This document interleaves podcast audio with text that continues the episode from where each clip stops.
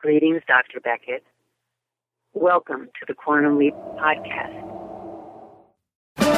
Theorizing that one could time travel within his own lifetime, Dr. Sam Beckett stepped into the Quantum Leap Accelerator and vanished.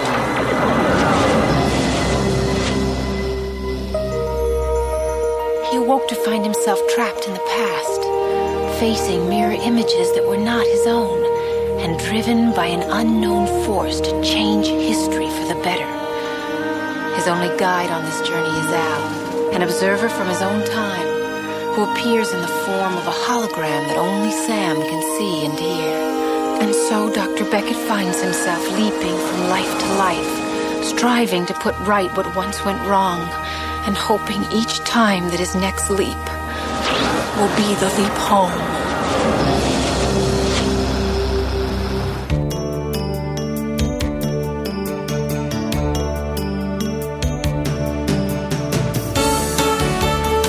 You are listening to the Quantum Leap Podcast.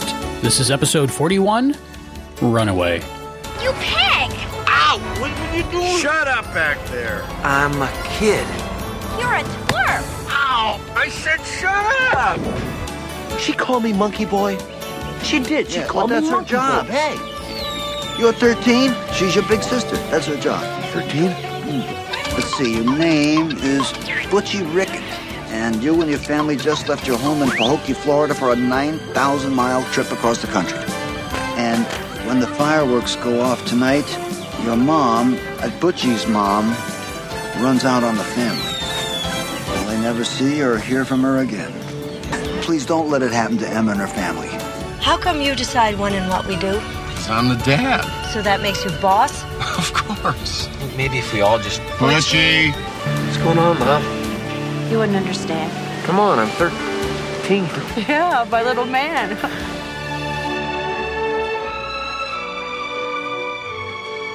Hello, everyone, and welcome to the Quantum Leap Podcast. I'm Christopher DeFilippis, I'm Allison Pregler. And I'm Matt Dale. And we welcome you one and all to this sort of new iteration of the Quantum Leap Podcast. You guys out there have heard Allison and Matt and myself on the podcast before, just last month in the Mirror Image special. I think that Albie liked it, right, guys? Because he invited us to come back and pinch hit again and tackle the season three episode Runaway. Yeah, very exciting. It's going to be a lot of fun. And not only are we going to be talking about Runaway, but we're going to be bringing you an interview with Tom McTigue. Now, Tom wasn't in Runaway, but he did play Blake's toadying yes man Calloway in the previous episode, A Little Miracle. That's the Christmas episode that apparently keeps on giving because we've done what, like three shows about it already? Anyway, we did get the interview with him and we didn't want it to pass. And he's actually a funny, chill guy. I got to speak to him for about an hour. So we will be bringing that to you a little bit later in the podcast. So stay tuned for that as well. But before we go any further, you guys, you know, you might be wondering where the heck are Albie and Heather? And like we said before, they had asked us to fill in. Doing a podcast is difficult and um, it requires so much time you wouldn't believe. And they're just busy. So we want to keep the production schedule going forward. We don't want to miss any weeks uh, because we just have a new dedication to getting this show out on time and to keeping our listeners engaged. So we will not be breaking the timeline. We will not be doing series spoilers, right, guys? I think that's important, right? Because that's the the paradigm that Albie and Heather set out going forward. Yeah, we need to we need to carry that on. Yeah, we're not going to be telling anyone what happens to Dumbledore, so. Mm. Please, please, I haven't seen any Star Wars. So rest assured, if you don't know how the series ends, and I don't know how you don't know how the series ends, if you listen to our last spoilerific podcast about Mirror Image, but still, we will not be spoiling it for you here. We will be going on in series order. We will not be jumping the timeline. And uh, we are at Runaway. But before we get into it, guys, just bear with me. Before we can go any further, I have an announcement to make, and it's a happy one. We have a new patron on Patreon. Thank you to Mr. Michael Bryan, who has joined us at the producer level. His name will now appear in the credits of the podcast going forward. Thank you so much, Michael, for supporting the show. If you guys want to check out our Patreon page, it's patreon.com slash quantum leap podcast. We hope that you will go over there and consider supporting us. And we're in the process of building all new content that will be exclusive to our Patreon members. So please consider checking it out and supporting the show. It will help defray server costs and equipment costs and allow us to bring you the best podcast possible. That address again is patreon.com slash quantum leap podcast. So let's get on with the show. Guys, I want to get your initial impressions. What'd you think of Runaway? Can we start with Allison? I feel like um, our initial impressions are probably going to be very similar. I think it is uh, a suitable episode. It is uh, not every one of them is going to knock it out of the park. Um, there's not really any episode that I dislike, so um, I enjoyed it, but it's it's sort of middle of the road. Yeah, I think I'd I'd echo that. I I think it's um it's it's an average episode with three really standout moments, and hopefully I'll I'll come on to what I think those standout moments are later on. But uh, yeah, it's it's watchable. High praise indeed. Oh dear. Ooh, uh, I just gotta like clarify that like I have nice points to say about it. So saying that Yeah. it's middle of the road is not me saying that it is a bad episode. No, I think I agree with you there as well. And I think you're right, Allison. We did have very similar ideas on this episode because coming at it, especially when I was just remembering it before even rewatching it, I don't think I had seen this episode more than once or twice. And I had no desire to go back to it. And the first time I rewatched it, like you guys, I thought it- was just a solid, middling kind of hmm. quantum leap episode. It, it sort of hit all, checked all the boxes, you know, hit all the marks. But then when I rewatched it for the second time, it just it kind of opened up for me. There's actually a lot more in this episode than meets the eye, in my opinion, and we'll get into that later. But it's very well constructed, and there are a lot of subtle things going on. It's really a solidly crafted episode in many ways. It's almost deceptively simple. So there are a lot of things I want to get into, but before we do that, why don't we hear the episode recap? Season 3, Episode 11 Runaway. Leap date July 4th, 1964. Original broadcast date January 4th, 1991. Written by Paul Brown. Directed by Michael Katleman.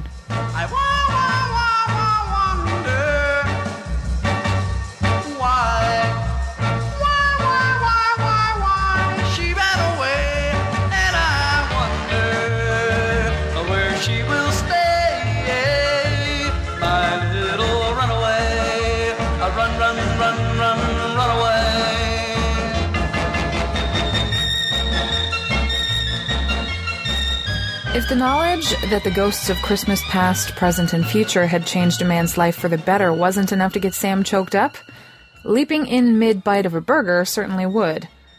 Sam is in the aura of a 13 year old boy named Butchie, who is on a cross country trip from their home state of Florida to the Wyoming mountains with his controlling father Hank, desperate mother Emma, and bullying older sister Alexandra. Al tells Sam that Emma is going to disappear, and the trauma would ruin the lives of both Butchie, who does not graduate high school, and his sister, who gets pregnant at 16. Al assumes that Emma will run off with Bill McCann, a man she and Hank both knew in high school, and who they reunite with on the trip. Billy is also traveling cross country with his daughter Beth. If being consistently picked on by Sam's host's sister wasn't bad enough, it's also clear that Hank's controlling nature is causing severe tension in his and Emma's marriage. After an argument, Emma escapes into the forest to try to compose herself, and Sam follows her. Emma has been reading The Feminine Mystique, a book widely credited with sparking the second wave of feminism in the United States, and it is clear that reading the book has made Emma realize just how deeply unsatisfied she is in life after having had to give up her dream of going to college and becoming a doctor when she became pregnant with Alex. Since Butchie and Alex are now teenagers and are more capable of taking care of themselves, Sam convinces Emma to go back to school. Sam does his best to keep Emma and Billy apart, but they keep running into each other. With all the time that Emma and Billy had been spending together, Hank's jealousy gets the better of him and he punches Billy, with instructions to stay away from Emma. Emma then tells Hank to stay away from her. Sam tries to talk some sense into Hank, and he learns that Hank is very jealous of Billy's doctorate and more prestigious career. In his youth, Hank had won a football scholarship to college, but he dropped out after sustaining an injury. Sam is able to convince Hank to listen to what Emma wants in her life. But upon hearing Emma's desire to return to school, Hank is strongly against the plan. He believes it is his job to support the family, and being very proud of owning his poultry factory, tells Emma that she should be happy with how well she's been taken care of. Emma runs off again. Al returns because he has managed to find out some more information about what happens to Emma. It turns out that she did not run out on the family after all, as he has come across records of her corpse being found nearby in the 1990s. Sam leads Hank, Alex, Billy, and Beth to the cliff that Emma has somehow become stuck on. So the family tries to lower a rope for Emma to grab a hold of. But she is so frozen in fear that Sam has to be lowered to personally lift her back up to the top. Hank and Billy have a lot of difficulty with the rope, and it almost completely snaps, but ultimately Sam and Emma reach the top safely. At the 4th of July celebration, Hank and Emma reconcile, and Al informs Sam that their roles end up completely reversed. Hank eventually retires, and Emma eventually gains her doctorate and becomes a renowned psychiatrist. As for Alex, Sam earns her grudging respect when he dangles her over a well and warns her not to ever pick on her brother again. Satisfied with the new family dynamic, Sam leaps.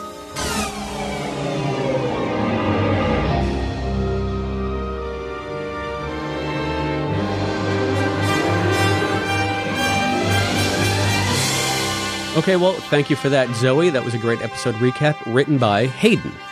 So let's have at it, guys. I mean, there are a lot of really key themes in this episode, and I'd say the chief one would have to be women's liberation, would it not? Women's lib, for sure. Yeah. I was especially curious, Allison, to get your take on this because I have some definite ideas about the way they portrayed Emma's struggle in this episode, but I really think it, it begs a female perspective, especially on such a I hate to say this, but Quantum Leap is kind of a male centric show. I mean, it's science fiction from the 90s. It was written mainly by men, produced mainly by men for, you know, I think for men. And when they try to tackle issues that are outside of that, you know, they like with minorities or with women, I always wonder, are they doing it justice? Does it come across as real or does it come across as trite? I'd value your insight into that. Well, I think um you're right in that it is more of a, a male centric show, but I do think that they have a strong point of view for women. And I think that Deborah Pratt is a big part of that, uh, having her voice in there. And uh, I'm not sure how much she contributed to this episode, but a lot of these themes I think are are thanks to the fact that she was helping run things too.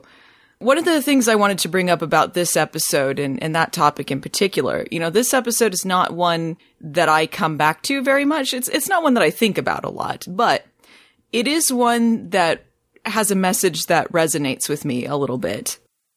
And the character of Emma reminds me a lot of my own mother. Um, a lot of the things that she says about, you know, not wanting to feel like a non-person and um, being able to be fulfilled with her life and do things outside of just being a mother or a sister. You know, be Emma, be her own person. And uh, I think that that was a good topic to handle because I haven't seen a, a, lot about that. So uh, I like the way that they handled it in this. I thought it was handled pretty well too, but I think that Emma's story takes a back seat in a lot of ways to Hanks. And I'll get into that a little bit later. But Matt, what did you think about the way they handled the women's lib aspect of the episode? Yeah, I mean, I'd um, I'd really echo what, what Allison said. Emma reminded me too of of my mother. I think probably quite a few of us from our generation grew up with parents who'd gone through this and who had memories of this kind of time. So yeah, for for sure that that brought back a lot of memories of my childhood and, and my mum telling me what she'd been through but yeah, absolutely. I think um, what you've just said that there is a lot of this story is is Hank's story, and that probably relates to the fact that yeah, there there are a lot of episodes of Quantum Leap that are very very focused on female issues, and most of them are written by Deborah Pratt. Uh, this is one of those rare episodes that tries to tackle a female issue, but is written by a man. And I think, intentionally or not, it ends up being more about how Hank struggles with that change than and, and it's kind of a view from the outside. And I don't mean that as um to put a downer on the, the wonderful performance by uh, by the woman that plays Emma or or the fantastic writing. But um yeah for, for me I I really focus on Hank a lot during this episode.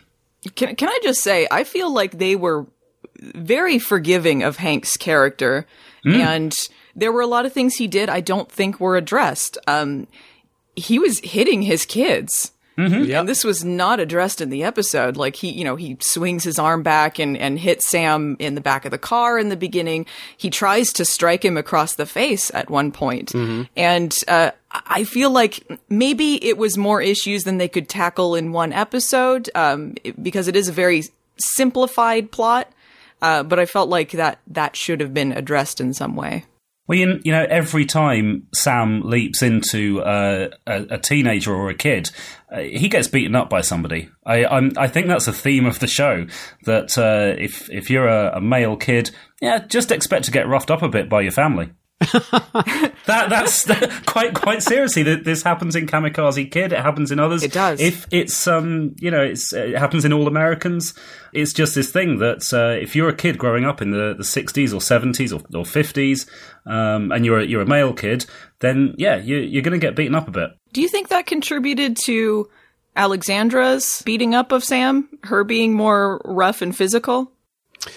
Now that's funny. I never even considered that because to me that was the stereotypical bigger sister character and I don't have an older sister, but I do have an older brother who used to mercilessly beat the crap out of me any chance he got.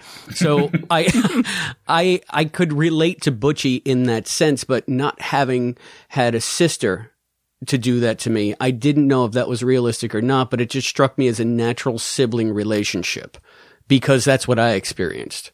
It does. While we're talking about the the siblings beating up each other. I, I've got to ask because you guys are both American. I'm coming at this very much from a, a, a British perspective.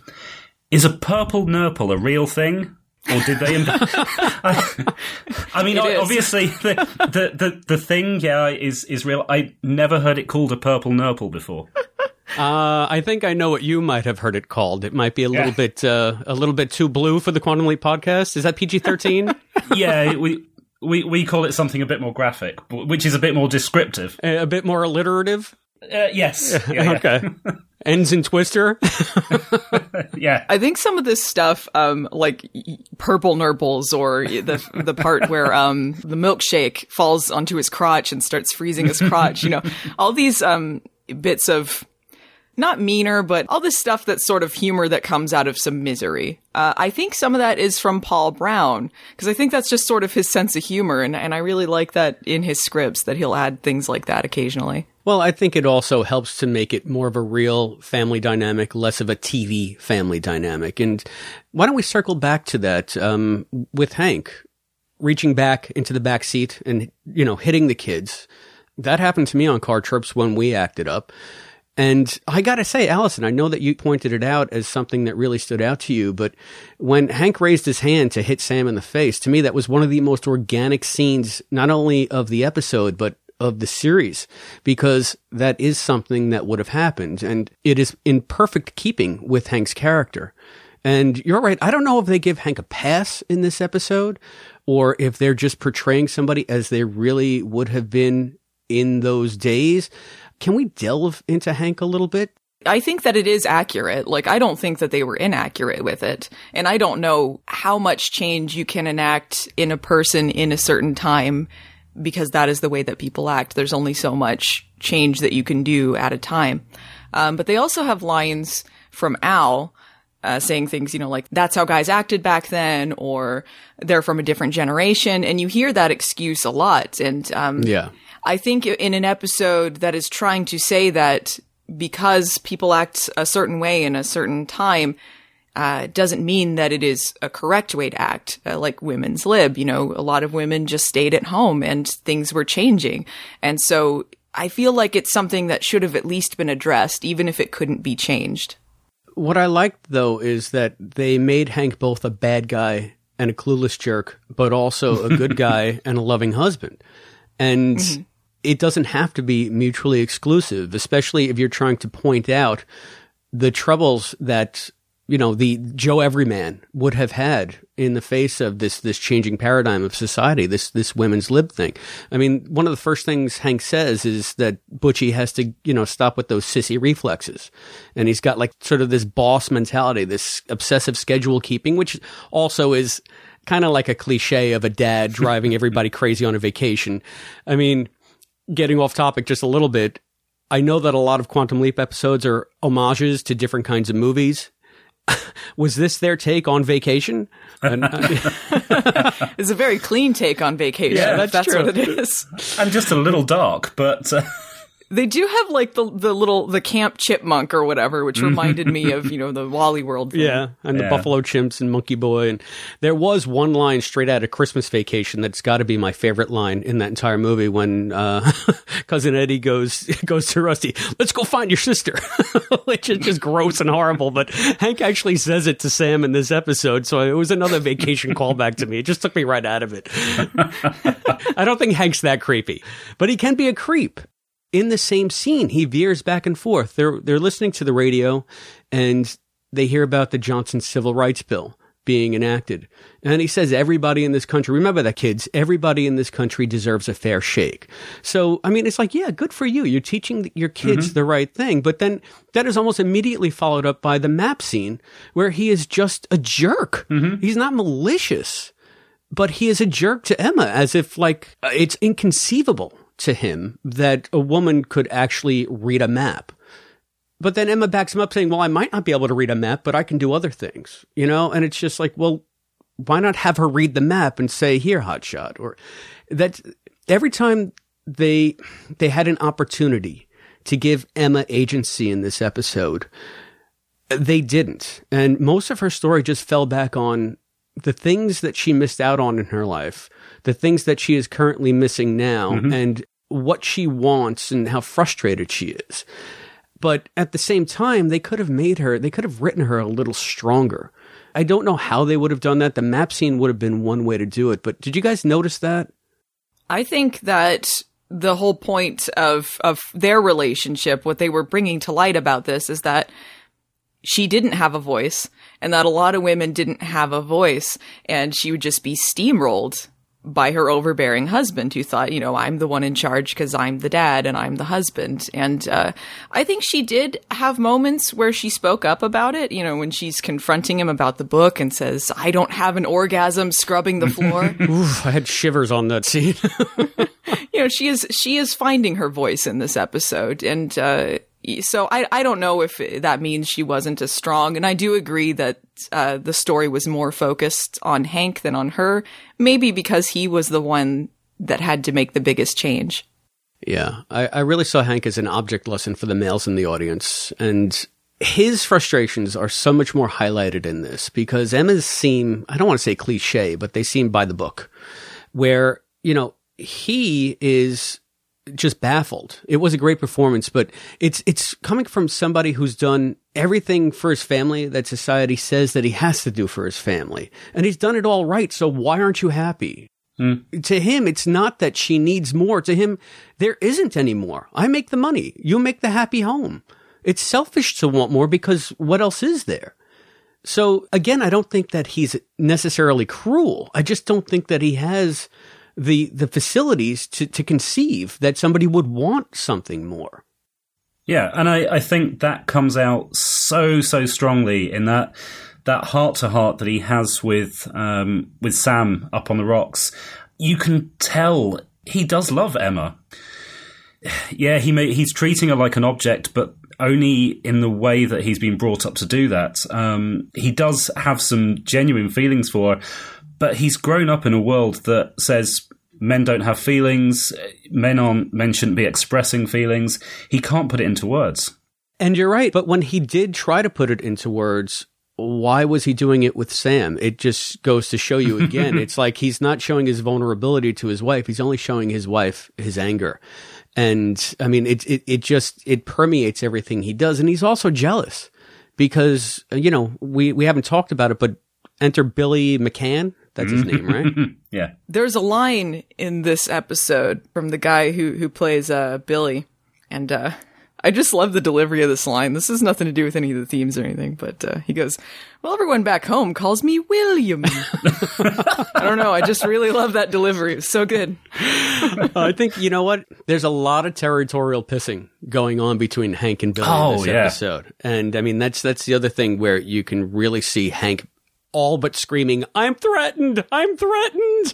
Because that first scene with Billy, what does he do? He comes up behind Emma and Butchie. And he just drapes his arms around them like a gorilla, mm-hmm. as if to say, "Mine, mine." Yeah. And w- what does he do? He humble brags about his business, and even later on when he's repairing the car, uh, when, when they're broken down on the side of the road, I guess a PhD doesn't qualify you for auto repair or whatever. And it's just like, God, could you be any more of a dick?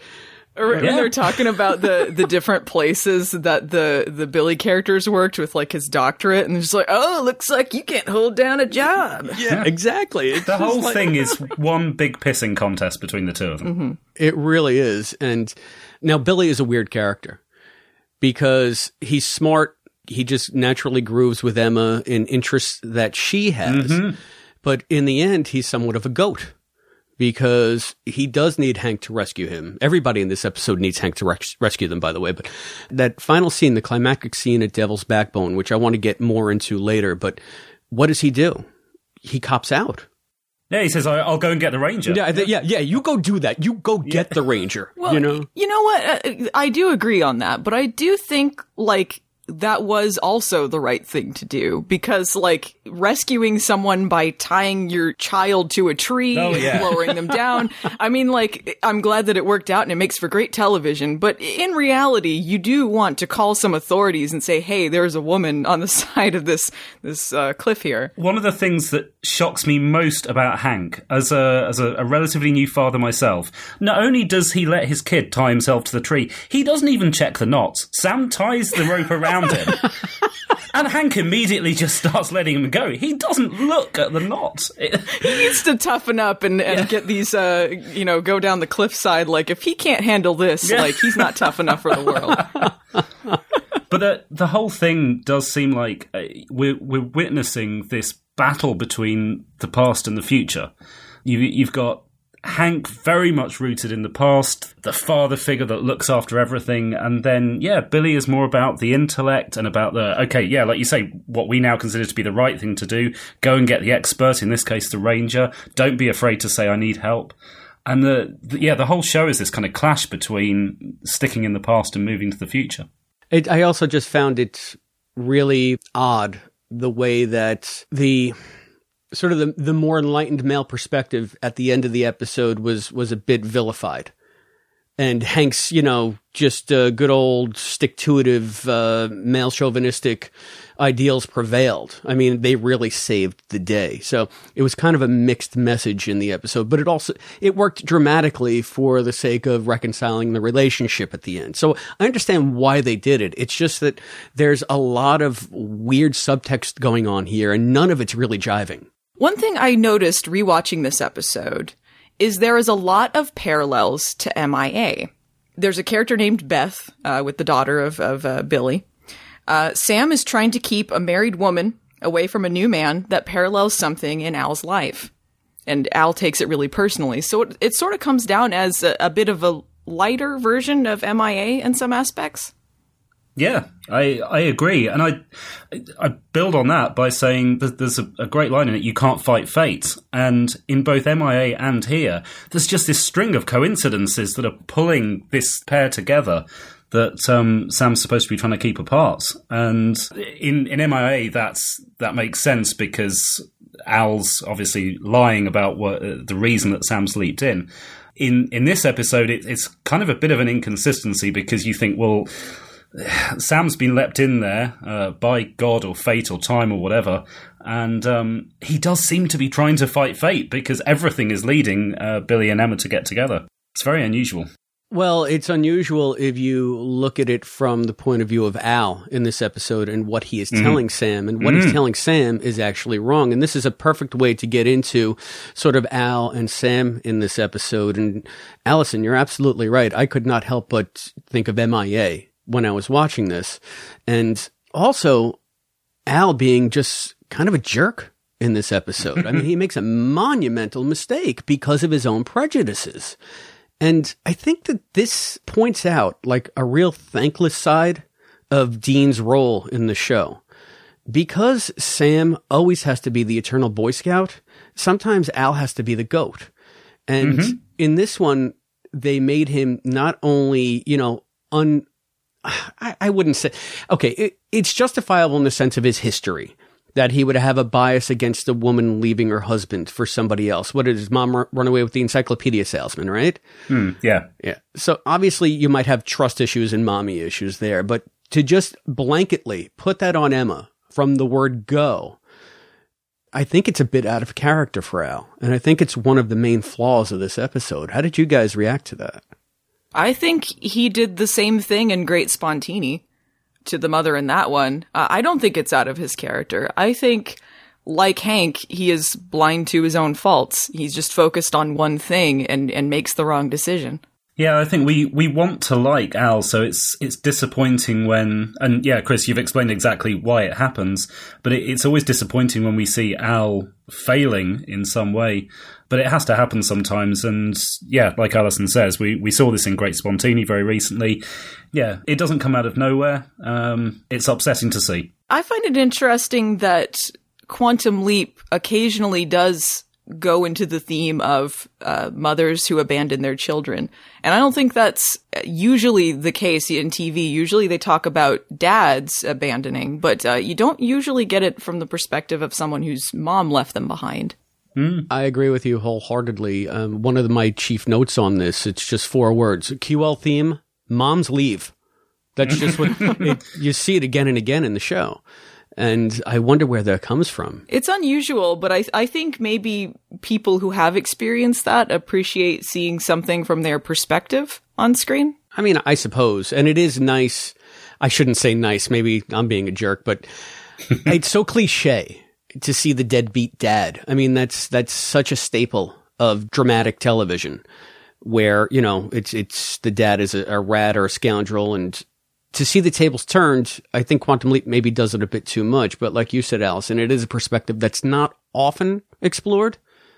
And at least they're doing something a bit different. And they, they give her every reason to do that in this episode, particularly at the start. Seeing Hank the way he is, you can understand why Emma has this desire to leave. Yeah, it doesn't put her in the wrong. No. By wanting to leave, even if that wasn't originally what was going to happen anyway. You know what, though? I think that also the way they wrote this episode, they did everything they could to back up Al's point of view. Well, that's them presenting that narrative so that the audience believes it. And then Right. when you find out that didn't happen, you realize that you were following what, what he was saying all along. You know, Mm. you were you weren't thinking about every perspective. Yeah, but isn't that isn't that kind of a cheap trick?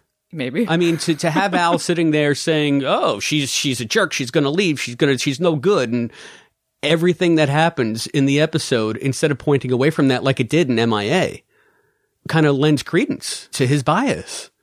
And I thought that that was just maybe just a little too on the nose. It was just a little too much manipulation. Isn't that just called a twist? yes. I expect more of Quantum. I, I agree. It's a bit heavy-handed. I, I yeah, I, I see what you mean. I read a, a script of this, which I think was uh, first revision, and it was almost exactly the same, but there is a little more from Al about his relationship with his mom. Like he goes a, a little more in detail about when she left and, and how he felt. And he had a line that was just heartbreaking where he says, you know, I don't really think about her that much, but I wonder if she ever thinks about me. And he's a lot more emotional in the script about it too. So I, I don't know if that would have changed much about the episode, scaling it back like they did, but uh, interesting. You know what? Hmm. That that would have been beautiful because it would give you at least some sympathy for the way Al is acting in this. Because it's it's not coming from a place of mistrust and anger. It's coming from a place of hurt and abandonment. And I don't know if they I mean they imply it but they don't specifically show it in the episode. And I think it would have gone a long way for me at least being more on board with the way they made Al act in this episode if they kept that line. That's a beautiful line. I think uh, the way that it was changed and the way that Dean Stockwell delivers it in, in the actual episode, Al is a character who very much does not wear his emotions on his sleeve. You know, he's very vocal about stuff, but uh, he hides a lot of things that really do hurt him. So I still think it's it's the same sort of message, just uh, maybe not as overt about it. Okay, yeah. I, I do, I do think they should have kept that line in, though. I, I liked that line a lot. Were there any other big differences between that draft script and what we saw on camera that are notable to the episode? Um, I thought it was a little bit more sexualization of young girls in it. What? Um, this could be just me, like I don't know.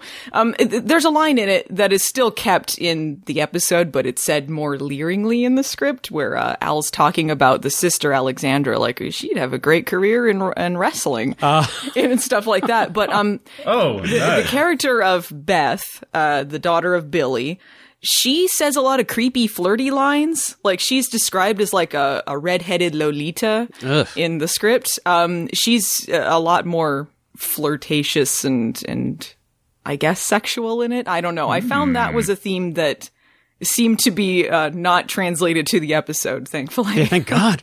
Ew. Yeah. Other than that, it was it was almost exactly the same. Well, it's funny you call it the the she has a great his future. She has a great future as a mud wrestler because when I heard that, I said, "Damn it! I wish I'd watched this episode before I wrote my book. I might have wrote her into my book." but yeah, yeah, she would she would be the one. I don't know if we want to want to know about her future in wrestling. I, I so it just would have been a nice callback that. for me as a geek. That's all. That's all. So bad author, bad author. So. Speaking of, you know, mud wrestlers that, that appeared in my book, this episode actually has a really weird connection to me getting my book published. You guys want to hear it? No, yeah. no. Okay, Allison, you stop listening because I'm going to tell the story anyway. I'll mute it. Well, it's funny. We were um, when I was pitching my book. I went to a quantum leap convention in New Jersey called East Leap, and uh, Ginger Buchanan, the series editor, was there.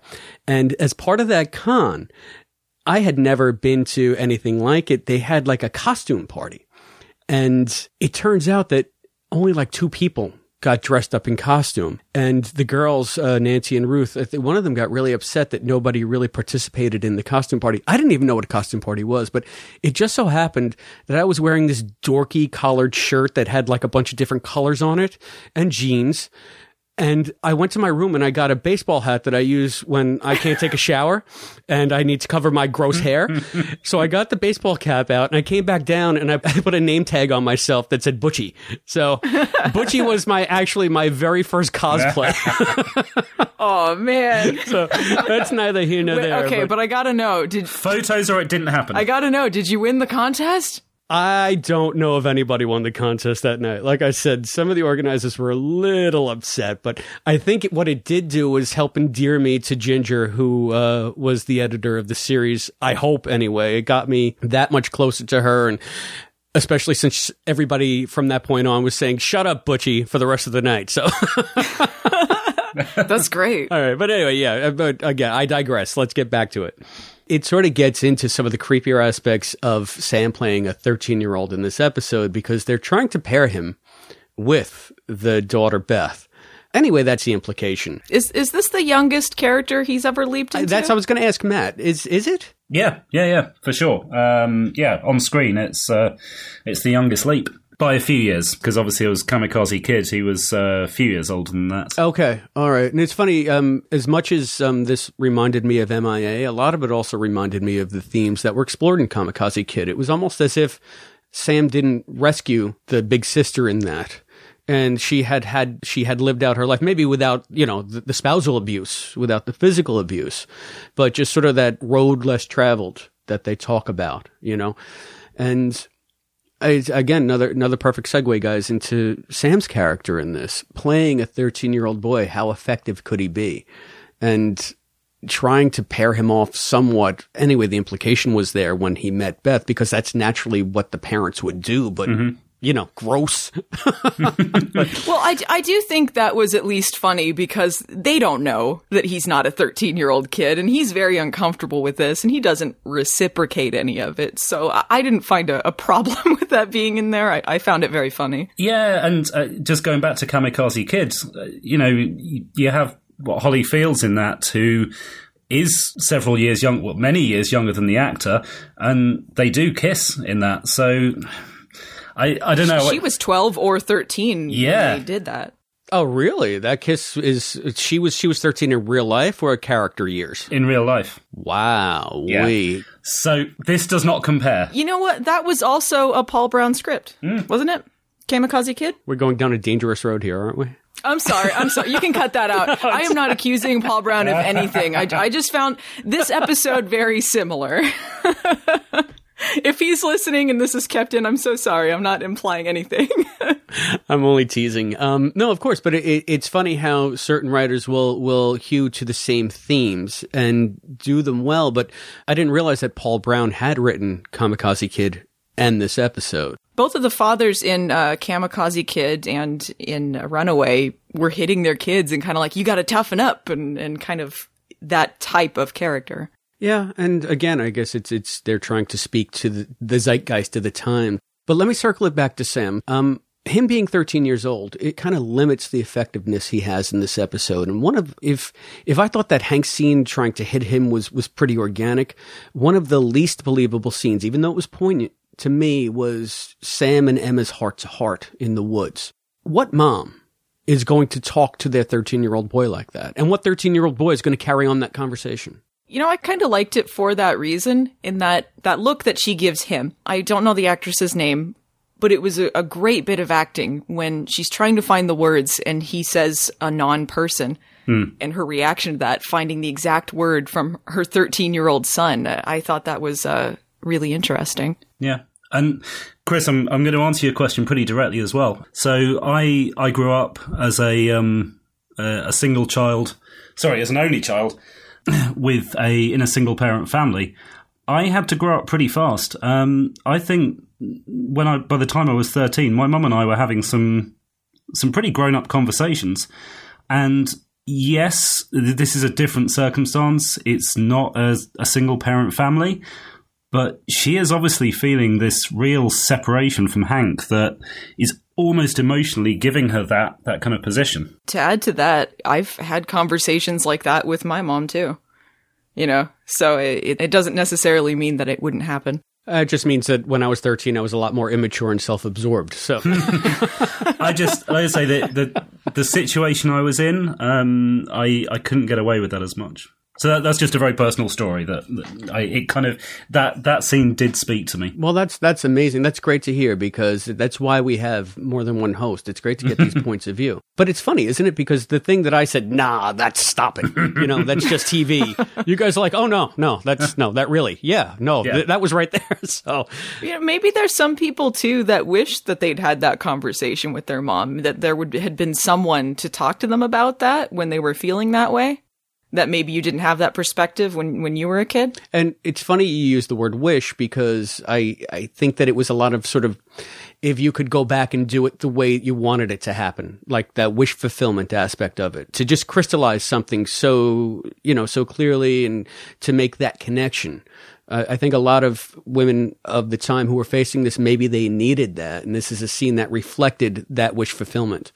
Like, oh, look, somebody does get it. And I can express what I was feeling. Even though I didn't get a chance to, she's getting a chance to. Know, on, on the topic of that scene, there was something that I, I've seen this episode a bunch of times.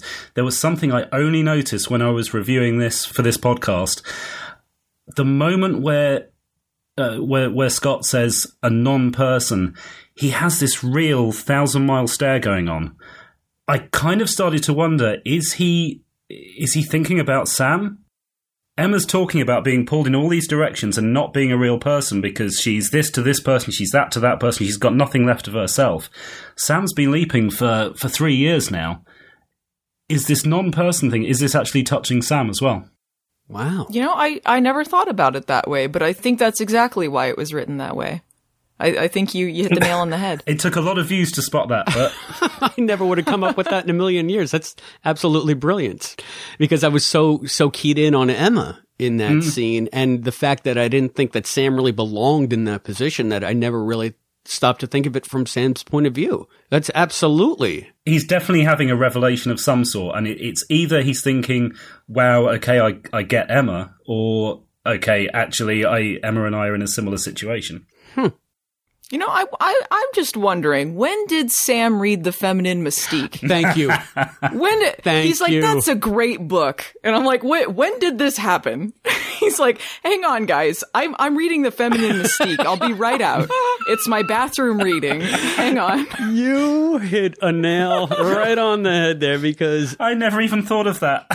But of all the out of character things that Sam has to do in this episode, I, I get it. Sam's got to be like woke because he's got to be on everybody's side. He's like, so yeah, oh, that's a great book. Would he even have heard of that book?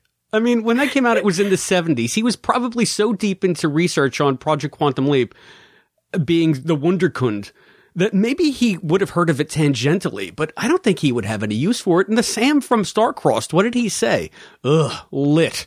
He's got no use for that kind of stuff. He wants Bunsen burners and math and I love feminist Sam Beckett. So good. There's this quantum leap trope that uh, no matter what situation they're in, usually Al, sometimes Sam, has some specialist skill. It suddenly turns out Al used to uh, play pool or, or, or Sam, whatever. I hadn't actually spotted. This is the least realistic example of that trope coming up. Um, so suddenly, Sam's read the feminist mystique. It's, it's crazy. Maybe this isn't that out of character. Didn't he have a line in Double Identity where where he's like over the voiceover, "Well, maybe I'm here to start women's lib." I yeah. So maybe that's always been his dream. I don't know. but I mean, that would be very specific. I gotta say. I mean, that to me is like grasping at straws. Women's lib. What what other big topic can we come up with of the transitional '60s? Um, civil rights. I don't know. It's like. Plus, I had a lot of problems with double identity as listeners to the podcast know. Hey, yo, whoa, hey, I'm Italian. I'm a gangster. Whoa, hey, that's not stereotypical or offensive at all. Oh, if I'm lying, I'm dying. Anyway. Chris, were you putting on an accent then? I couldn't tell the difference. I was transported into the episode. It was so accurate. uh, well, you know, grow up in the Bronx, things happen. That's all. Let's just say that my on mic voice is probably a little different than when I'm, you know, talking to my mother. So I'm so glad you brought up that feminine mystique thing. But it, it shows, like, I think that Scott had a lot of thankless things to do in this episode, too, because this was such a Hank Emma episode. Sam being a kid, it almost reminded me a bit of A Little Miracle, where, you know, Charles Rocket was the star of that show. And it was really Blake's story with Sam being a catalyst in the background, you know, until the third act anyway, with the Ghost of Christmas Future.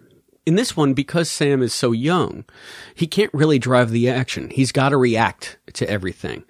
And for that, you know, being in, in somewhat of a backseat position, both literally and figuratively in the episode. And no, I didn't write that. I just came up with that, even though it sounded like I was reading it. Um, I, I think it, it was a bit out of character, but he was able to play it just right. And I think it was right with that initial oh boy. The oh boy to me, I love it. It's the signature of the show. But sometimes because of that, they have to cram it in. It's like a gimmick. But damn it, if Sam's oh boy in this episode wasn't just one of the best ones ever, it was just so on the nose when the shake spills in his lap and he's, it's very understated but frustrated. And it was just an example of, okay, well, Scott's saying, okay, this is what they gave me. So let's see how we can do it. And I think he nailed it. But was it weird to you guys when Al is floating outside the window of the car that he is making Sam carry on a conversation? Don't you think Al would say something like, "Look, I know you can't talk because you're literally next to three people, but he does that all the time, though, doesn't he? Here's what you got to do, you know? And it, it, it's funny because it leads, it's almost like sometimes in opera when they sing over each other and they have like triple, you know, conversations going on at once that the audience has to follow.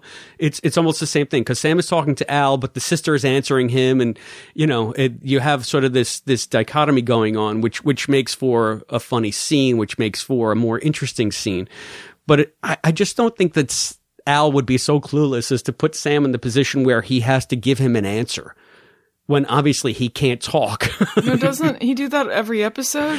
Does he? It does not seem unusual to me that he would do that. He always puts him in that position, which No, is they so usually funny. they usually find a bathroom or something. Yeah, or a phone, or No, well, I mean, what's he gonna do? He's in the car, you know. But uh, I, I like the line that uh, that Al has about like, okay, no, don't ever litter again. Yeah, yeah, yeah. yeah. Just gonna throw in that that environmental thing that's uh, added specifically for Dean Stockwell. For Dean, yeah, exactly. And I liked Sam's car sick ploy because I got sick on every long car trip we ever took. So my poor father can attest to that. I feel I felt bad, but uh, it was just like, no, that's a perfect way to make them pull over right quick. You know. Uh, Here, here's something I got from the script that I thought was interesting. Uh, when Sam asked to to pull over to go to the bathroom in the beginning, apparently. According to the stage directions, he's realizing that he hasn't gone to the bathroom since before his last quantum leap. so I guess he'd been holding it in for a while. was that in the script? It was. What? Don't you think like Sam? Okay, we're going to get into the weeds here. Don't you think that in the waiting room, Sam's body would just they would basically have to straight cath him. Well, it's not his body. Well, whatever physical You know what? body is I'm, I'm, not. I'm, I'm going to go into very light spoiler territory uh, for the next episode. You can cut it if you want, but they pretty much establish it is not his body, or it is his body, and in the waiting room, it's the the person he leaps into. and I've seen them play it both ways, and I, I think it's it's basically because episode, whatever the script requires it to be. And you're going to talk about what happens to his bladder between leaps. He- Then you're also going to bring up the whole thing of what happens to his hair between leaps. Why is it regularly cut? Um, it's it, it just it don't go there. They see whoever is occupying that space. They see Sam's physical aura. So I think that they're in there shaving him and giving him haircuts and, you know, sponge baths. And maybe when the leapee comes into the waiting room, the first thing they say is, all right, this dude needs a shower. Go take care of yourself. You know, the bathroom's right over there. Scrub hard. You know, I don't know because you got to figure they even established in the first or second episode that it could be weeks between um, when Sam leaps out and when they find him in another body. Even though to him it's instantaneous. So what's going on with that prone figure in the waiting room for those weeks? Maybe, uh, maybe whenever he's between leaps, that's when all the the shaving and the bathing and all Yeah. that stuff goes on. like he's he's floating out in the ether, and then you know God takes care of him, or fate, or whatever. God takes care of his bladder. so do you think he disappears from the waiting room when he's not in somebody? Do you think somebody just appears in the waiting room? Or do you think, see, I always figured it that they still see Sam's body just lying there. Well, if if the intro says that he vanished, Yeah, certainly Yeah, yeah. he's he's not there. See, and I think that that's just a flaw in the intro. Well, you Oh, can this is see it. You can see in other ones uh, how it happens. So Yeah, I, I think it, it's generally fairly clear through the show that there is no one in the waiting room between episodes. There's a, there's a couple of contradictions to that in season five, which we obviously can't touch right now. But uh, there's two moments that really contradict that. But I think generally speaking, yeah, Sam Sam's off in the void somewhere. His his body and his mind off in some white mist where uh, God is uh, shaving him and, um, and giving him a, a ni- giving him a nice new cut. what a nice God. well, it just sounds sort of creepy when you say it that way. If it's between seasons, a whole new style. I'm just imagining that that scene in one one of the Star Trek movies where where there's Troi and uh, and Riker and she's shaving him in the tub. Oh no! So Marina Sirtis, that's that's not a bad God to be shaving you, I guess, right? Yeah. yeah. Were, were we talking about Runaway at some point? Okay. Uh, was this the, was this the debut of Al's stop sign jacket? I know it appears in Glitter Rock, which is later, right? Oh, breaking the timeline, but that's Sorry, I'll spoil that his, his stop sign jacket appears in another episode. I love that stop sign jacket; it's so good. yeah, this is the first appearance of the stop sign jacket, and one of the first things he does while he's wearing it is stand there shouting, "Stop! Stop! Stop!" um, Amazing. wow. yeah, Oh my god. yeah, this is the first of three appearances. I wonder if that was like a joke that uh, Jean Pierre Dorleac put in. Mm. Like he's like, for this scene, I, I need hope him to say stop. What is he going to be wearing? Hmm, I have an idea. yeah, good for you, John. I mean, uh, Jean Pierre, rather, I should say, right? But uh, why not? It's perfectly in keeping with Al's fashion sense. So, can we delve a little bit into some of the music in this episode? Because I found that it was a great counterpoint to a lot of the subtextual things that we've been talking about. Did you guys did you guys see it with the original music intact, or do you know? I did, yeah. Yeah, I mean, there's only um, there's only one music replacement uh, for this one on the Region One DVDs. Um, Oh, really? Because, but yeah, because uh, Crazy at the start because fortunately, almost every time any music appears in this episode, the characters sing along. And whenever that happens, they have to keep the original music intact. So I'm glad they were able to with this one because Yeah. it's really important to establish like the character themes. Um, it was almost like leitmotif because it starts out with Patsy Cline singing Mhm. "Crazy," and that's that's almost like "Crazy for Trying," "Crazy for Loving You." I mean, that's that's Emma right there. yeah. And then they go right into "What'll I Do," which I guess that's Emma and um, Hank's song. But I thought it was a great way to set up the depth of their relationship, but it also helped to highlight the rift that's growing between them because Hank, trying not to appear soft, just scoffs at it and turns it off. And you can tell that Emma's somewhat hurt about it. It was an odd thing. Like, why wouldn't a husband sing along with his wife to their song?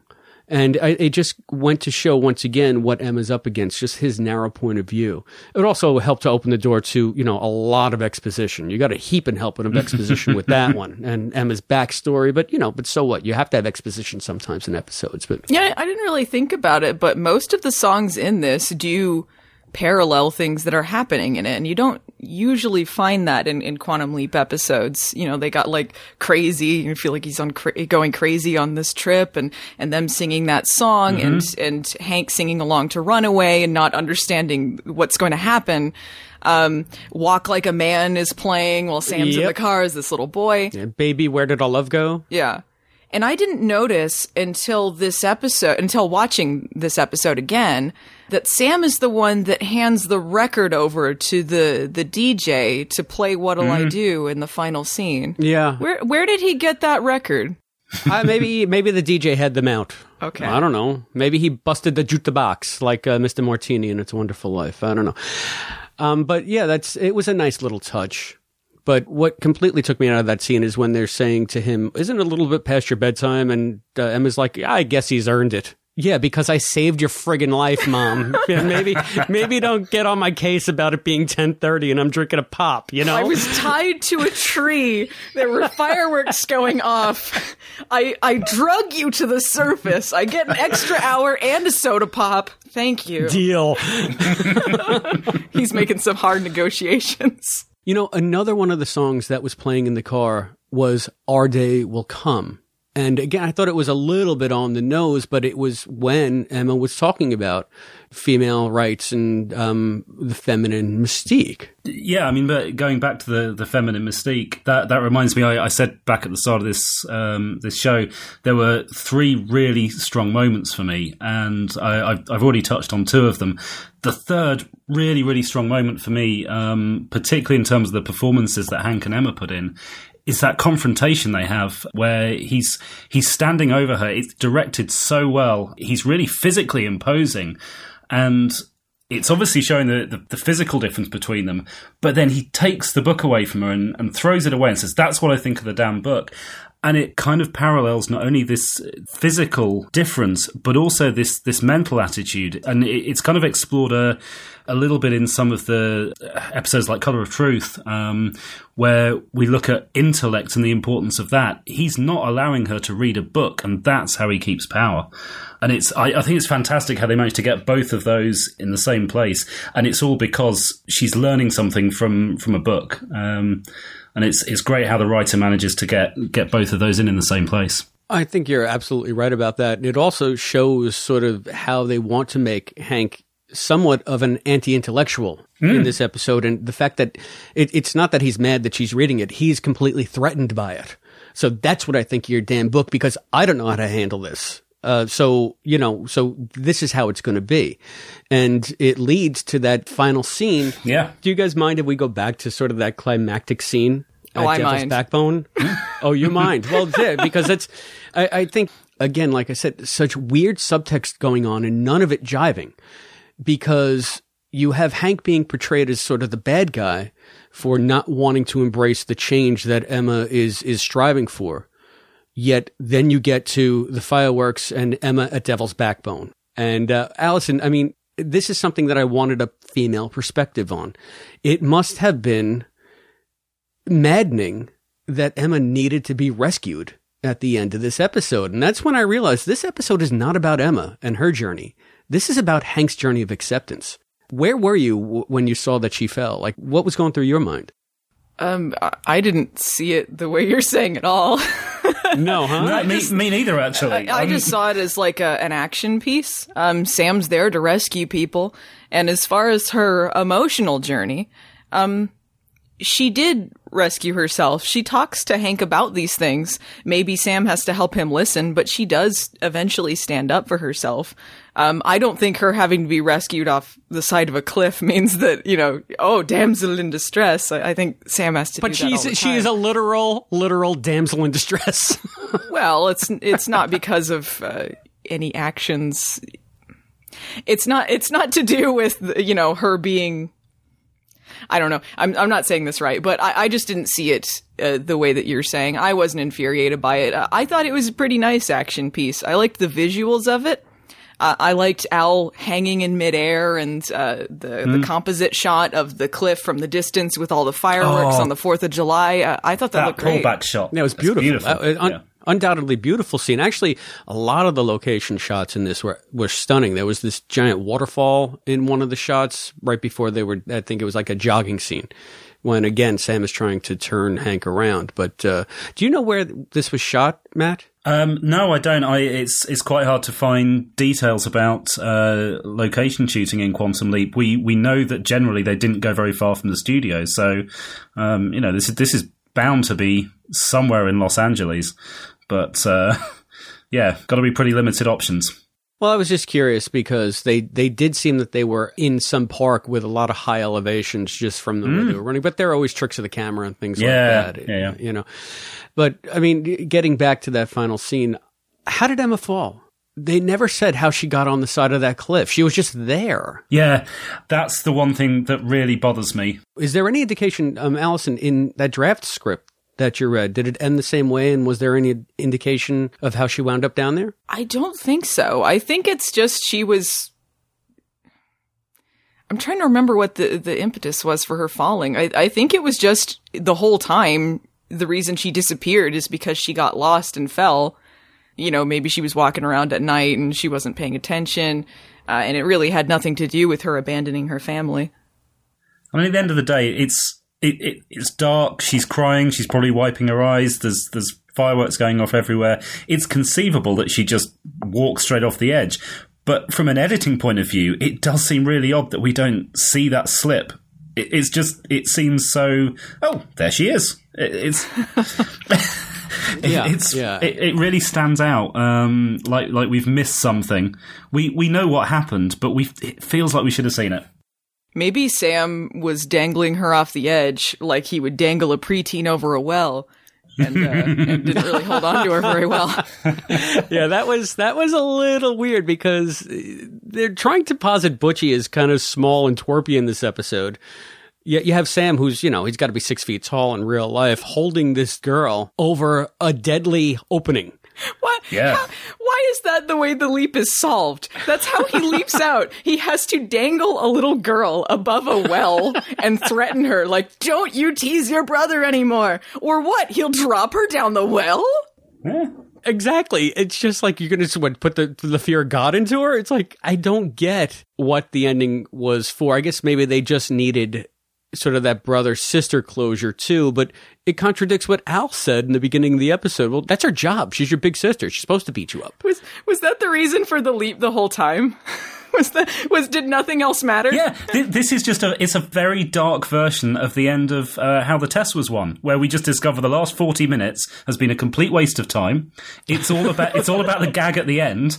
Uh, but yeah, like you say, it's um, he's putting the fear of God into her. It's um, yeah, it's it's dark, but uh, I like it. The fear of Wells, anyway. But he Yeah. did rescue Emma, so I think he maybe was there to do that as well. I I love it when Sam gets kind of mean though. It was really funny. Mm. Yeah, I, let's put it. It didn't take me out of the episode. I just found it as an odd choice to end the episode, especially when you think of you know they could have had that dramatic family moment on the cliff face with Emma coming up and her and Hank hugging and kissing, and I mean, in a lot of other episodes, that would have been the natural leap out point. So the fact that they had this this coda at the end, I wonder if the episode was just a little short, or you know, if if they just felt like they wanted to explore it a little bit more. But I just found that well scene completely superfluous. I think they were just trying to end it like a comedy episode. Um, because so many episodes end with like, here's the heartfelt moment, they're hugging and Sam leaps out mid hug. So I think it was just sort of a, a comedic thing to end it with. And, and often they do have sort of secondary elements to the leap that he's got to end with. Mm-hmm. Mm. Yeah, again, it just it didn't strike me that the Butchie Alexandra relationship was a key element to this episode in any way. So it again, it just it came out of left field. Allison, I, I don't think you're wrong. I think that's exactly what they were going for. I just don't think that the episode built up to it effectively. That's all. Now, while we're talking about the the final scene in the cliff, can I? I don't want to break the cardinal rule, but can I tease next week or t- tease the next episode? Sure. Because I and and this is a reasonably well known fact because um, Scott's talked about it in a few interviews, but that um, that cliff climb was pretty dangerous, and during that scene, he dislocated his foot. Is that how it happened? That's how it happened, and that will be discussed again in uh, in a future episode of Quantum Leap. Okay, um, so you're saying the injury carries on because of the tight shooting schedule? Well, yeah, Scott's injury carries on. Sam's injury has to happen uh, on camera. Right, so that'd be interesting to see how they handle that. But I guess yeah. you know, real life, real life happens. So you yeah. gotta you gotta throw it in. So, mm. so uh, guys, I think I've hit everything I want to hit with this episode. Any other thoughts from you guys that we haven't touched upon? Uh, no, not from not from me. Yeah, I think I covered everything I wanted to. All right, so why don't we why don't we just end by answering a question? Was this good Quantum Leap? Is this a good episode of Quantum Leap, not only for the episode itself, but for what Quantum Leap is supposed to accomplish as a series? Um, I think that even though it's not one that people often remember or bring up, uh, I thought it was good. I, I, thought it covered a lot of themes that the show's covered uh, in other episodes. Uh, I thought they did it pretty solidly. I, I didn't really have a problem with it. Yeah, and I think I I opened this episode saying I, I found it watchable. Having spent some time talking to you guys about it, I, I am warming to it a little bit more. I think I'm seeing some of the more positives about it. I, I never had an issue with the episode, but um, it, it yeah, it, it doesn't really stand out for me as an amazing one, but it, it does have a few really really solid moments. And I'm going to agree with you on that, Matt. I found it in my memory anyway, to be a middling episode, just sort of your average run of the mill Quantum Leap episode.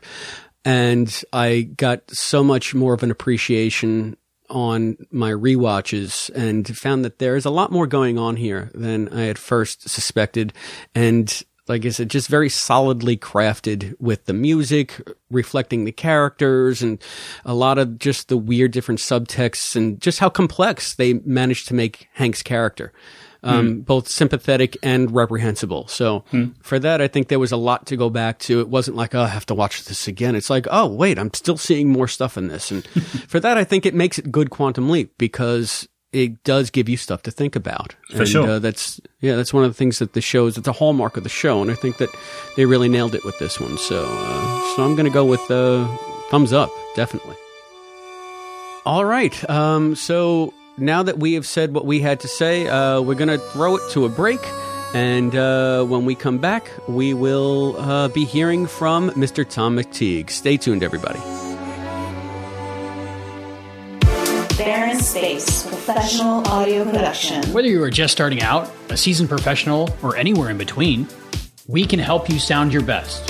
If you're a beginner, we will help you find the right equipment that suits your needs, talk you through the hardware setup and software settings and we'll share tips and tricks and give you feedback that will make you a success. Barren Space Professional Audio Production. When you get started with us, all you have to do is simply upload the recorded audio files to our Dropbox and let us do the rest. Barren Space Professional Audio Production.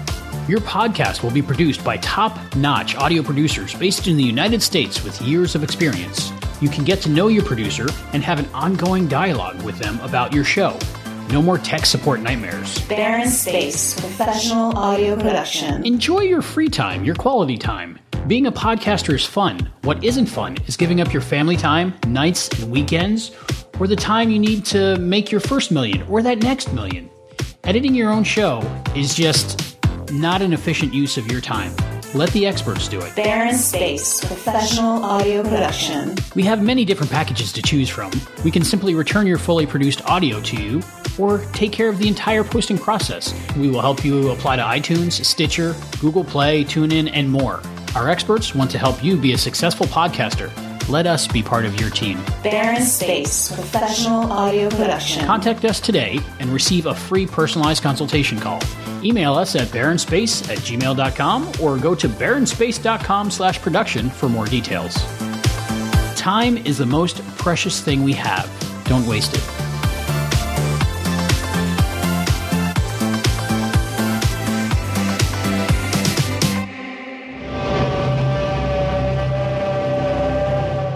I know actors that uh, have looked at Quantum Leap and just said it's an actor's dream because you have, I mean, you pick up a script and you can be anybody in a given week. It's always different, and I'm almost always challenged in one way or another in each episode. So it can be uh, something that I've never done before, so I have to go out and learn how to hang from a trapeze, or it can just be a whole. Uh, I'm a woman and I've just been raped, and I'm in a you know a whole episode about rape, and that's a whole another kind of challenge. So you know, to be able to work at something that you love and then be challenged all the time and, and be asked to be creative almost every day, that, that's really great. I would think that playing all the different characters that you have on Quantum Leap would be tremendous therapy for you. we can go a million different ways here, but you've played more than a few women. Yeah. What has that taught you about yourself? Uh, you know, it is great therapy. Everything is, is great therapy. The message of the show, if there is a message to me, is that uh, we all can learn from living a little bit of everybody else's life.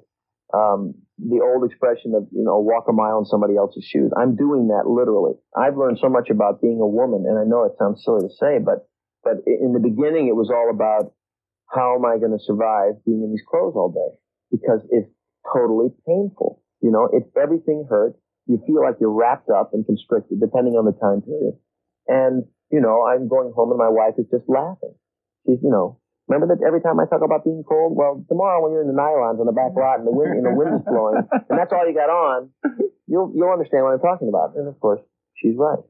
And we've had some just really wonderful shows that have exposed me to a lot of different situations and, and it's just been, it's been incredible. And that helps you as an actor. Is there a durability factor uh, as an actor, especially what you're doing uh, now on your series? I haven't missed a day of work yet since we started the series.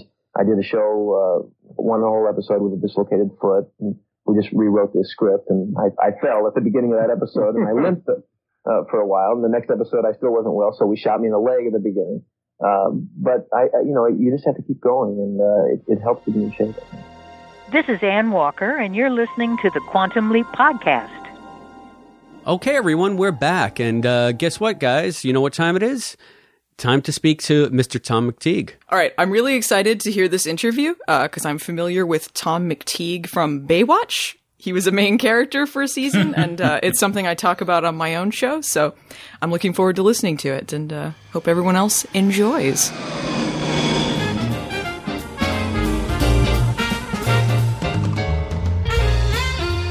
Tom, welcome to the Quantum Leap podcast. Thanks for having me. Well, you played Blake's sycophantic yes man Calloway in the classic Christmas episode A Little Miracle. So, can you tell me a little bit about how you got started acting and what led to getting that role on Quantum Leap? Uh, well, uh, I got into acting in uh, college. I had done a workshop uh, my senior year in high school uh, with a an improv group in Seattle, and I really enjoyed it. So I went uh, when I went to college. Um, theater was sort of on my mind, but I wasn't taking any theater classes. And then my English teacher suggests I audition for a role that was available in Equus, which the college was producing.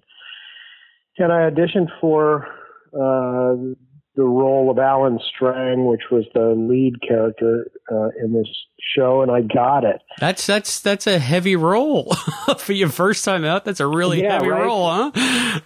Yeah. Yeah. And, you know, when you're new at anything, you sort of, um, you don't really know what you're, what you're jumping into, but I, I knew it had a nude scene in it. So when they told me I got the role, which is a plum role, uh, I said, okay, I'll let you know in a couple of days.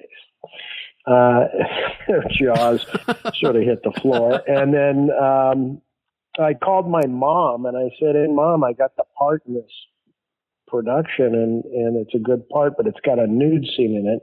So I don't know if I want to do it. What do I do? And, and, you know, my mom was really bright and she said, just get a piece of paper and draw a line down the middle of it. And on one side, write the good things that could come of it. And on the other side, write the bad things that could come of it. And the only bad thing I could come up with was that people would laugh and point at my side. like, okay. All right. I don't care. Um, and and I loved it. I did the I did the show and I loved it, and it was uh, well received crit- critically. And then I sort of declared theater as a major and did that for two years. And at that point, I was pretty sure I wanted to be an actor, so I moved to New York and studied at uh, uh, Herbert Berghof Studios in New York, and then got homesick and. Um, came home about a year and a half later and and uh, just started working in the regional theater in Seattle, and that's how it happened. I, I part of my rationale for for starting professionally in Seattle was because it was a much less competitive environment. So. I was able to uh, get my union cards and start working a little bit more quickly than I would have had I been, you know, competing in New York. Understood. Now, when you wrote down the pros and the cons of doing Equus, was one of the cons, aside from people pointing and laughing, that you know everybody you know and maybe people in your family would see you in the all together. Is I, and I ask that because I know actors that they they have to sort of face that as part of what they do for a living. And how do you reconcile those things? It, to me, it just seems seems like it dicey. It would be dicey. well, it, was, I mean, it's it's weird to be naked in front of a room full of clothed people.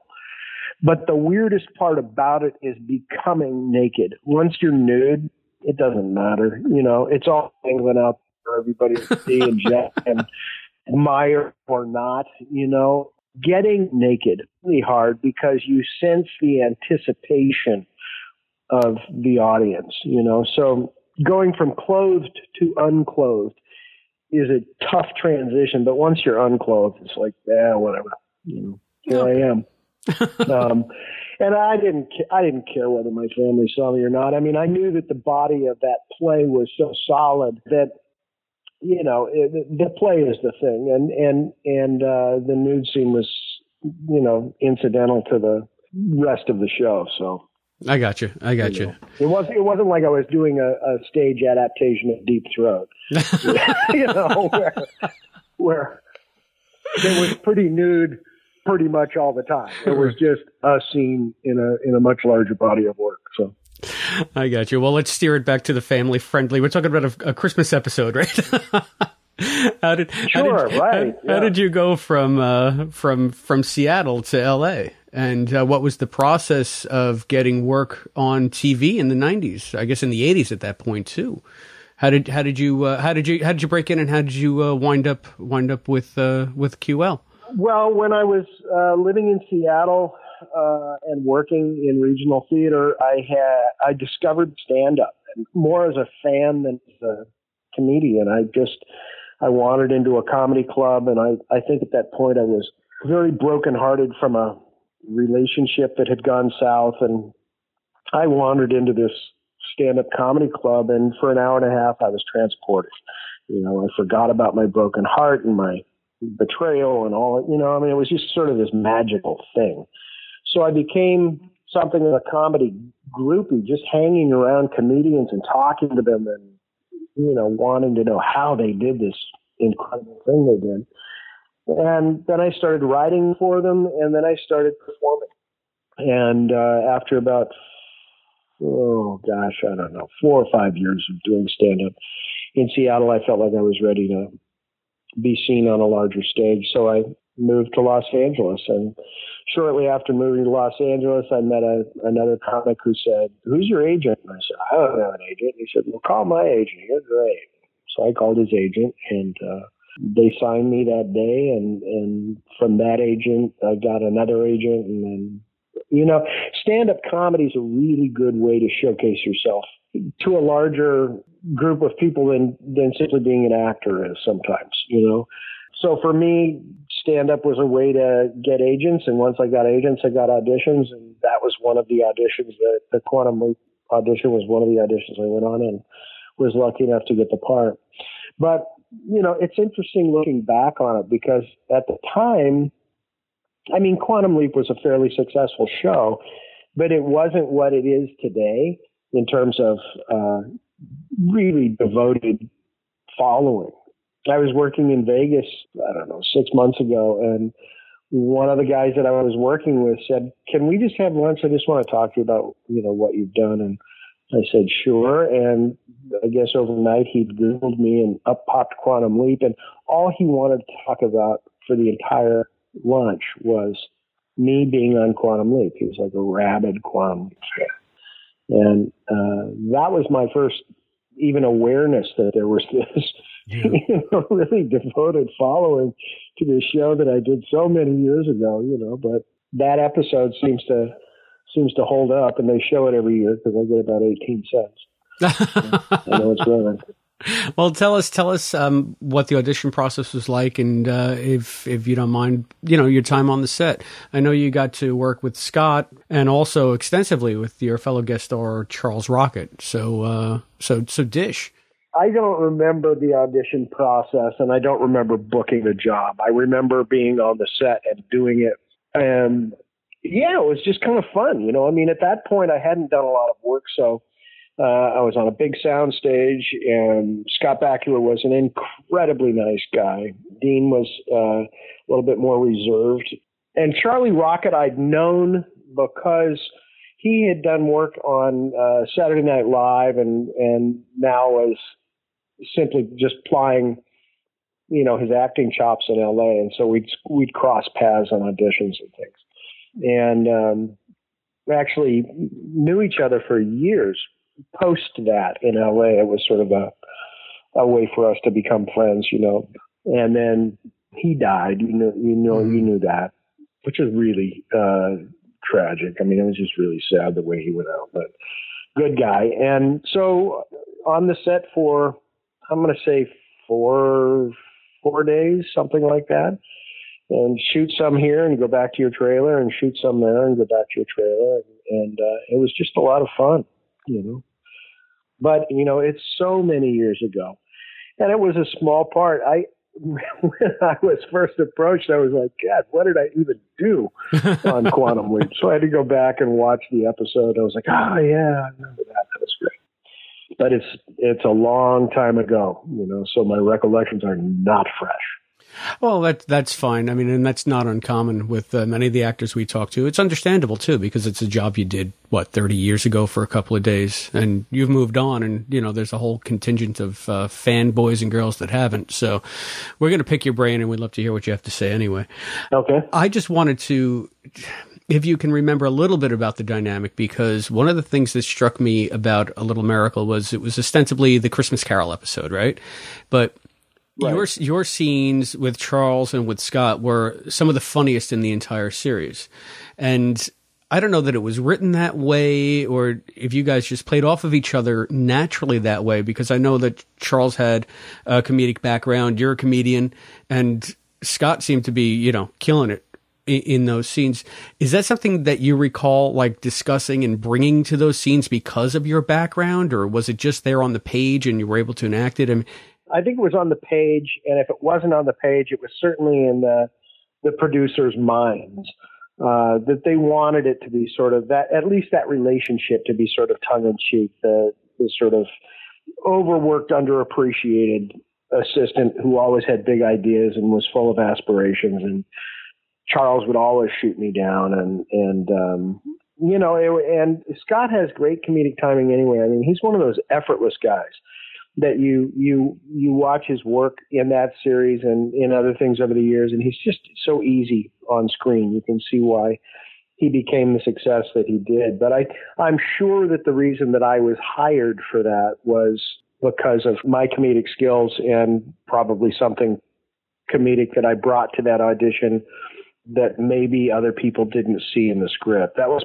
it's pretty much why I get hired you know? Right, right. Well, because people people write phone books and I read it in a specific. I remember going in for an audition for a soap opera, and they were howling, and it was it was basic dry soap opera stilted dialogue and they thought it was hilarious and they went thanks that was one of the best auditions we've ever seen you're not right for this part and, uh, you know, hollywood right yeah you know so you know you kind of you go with your strengths and and i'm really pleased that that it uh, turned out that way you know uh, charles had great timing and he was a fun foil to work with um, and uh, scott the same way you know yeah, well, if we can branch out a little bit, I mean, you went from uh, Christmas in New York on Quantum Leap to Eternal Summer on Baywatch, where you had a regular role as Harvey Miller. So, what was it like to be on, you know, the hottest show of the '90s? Um, it was fun. You know, I, it was uh, a little bit thankless as an actor, you know, because you go into any project thinking I'm going to bring value to this project, and on on on Baywatch, you were uh, exposed really quickly to the idea that you weren't the star, that TNA was the star. So you'd spend, you know, you'd spend, they'd spend 10 minutes, you know, you you'd rehearse a scene and then you'd block the scene and then they'd shoot the scene and they'd go, get it? Great. Check the gate, moving on. And then they'd spend two hours fluffing you know, fluffing boobs and making sure bathing suits were as high cut as they possibly could be and doing close ups on, you know, sweat trickling down somebody's cleavage and it, you know, but it was, it was fun. It was good, uh, good experience. And David Hasselhoff was a really nice guy to work with. And, uh, yeah, you got to go to the beach every day and it was a regular paycheck. So yeah. that was fun. You can't, you can't get much better than that. And you get to hassle the Hoff, right? So. Yes, there's a video somewhere of me tweaking his nipples. I, I don't know where that is, but it's out there somewhere. Uh, I'm sure that the the outtakes from Baywatch there might be some some pretty funny, pretty racy stuff. It's a whole different world from Quantum Leap, huh? Right. Yeah. It's not. It, it wasn't terribly serious. Baywatch did not take itself uh, as seriously as it appeared to on the screen. You know, everybody knew what we were shooting, and they knew what the audience was, and they knew what the you know what what the demographic was and why people were watching and and so for the time that I was on the show it was it was fun and it was a lark but um you know they needed to move on too so I left and Billy left and Erica left and then they brought on uh Pamela and that's when it it really jumped the shark but um boy it it, it was a a big show and it was you know it's fun to be a part of something that's that's that iconic yeah, I'm sure. I'm sure. Well, can we discuss some of your films? Some of them. I, I think I've only done uh, a couple, but yeah, let's discuss whichever. well, let me tell you one that really intrigued me was uh, Boyhood, Richard Linklater's Boyhood, and I know that that was shot. He shot that over ten or twelve years.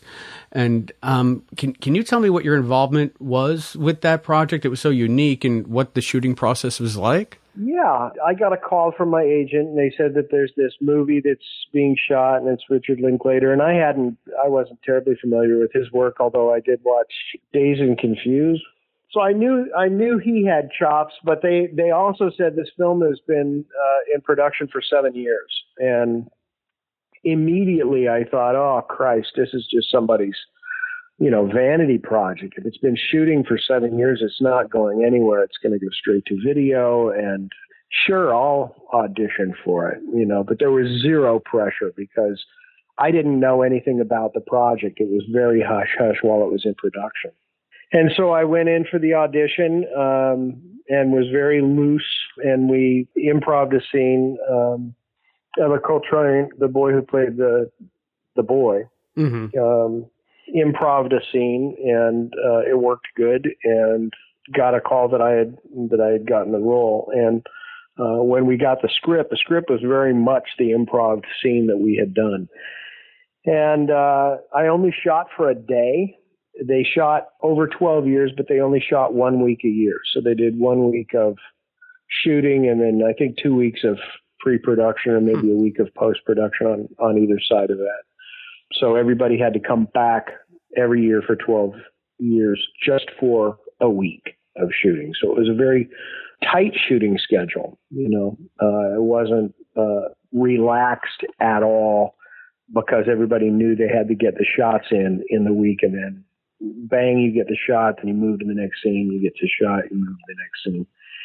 Um, but excellent crew, um, and Richard is such a good director. You know, such a good director, and it's a, a really worthwhile project. I think it's a, a worthwhile movie to watch. One of the things that's so interesting about it is for me to you know it's like trying to write down your life story there's so much of you what do you use to tell the story and for richard linklater to have a boy's life and you know from the time he was 6 until the time he was 18 to use as fodder for this film how you winnow that down to a cohesive narrative that goes from point A to point B uh, I thought was just an incredibly Herculean task, and and I think he did a really good job. But the scene that I was in is in the middle of the movie. It's it's a long scene and a short scene, and it's pretty much all me doing a monologue or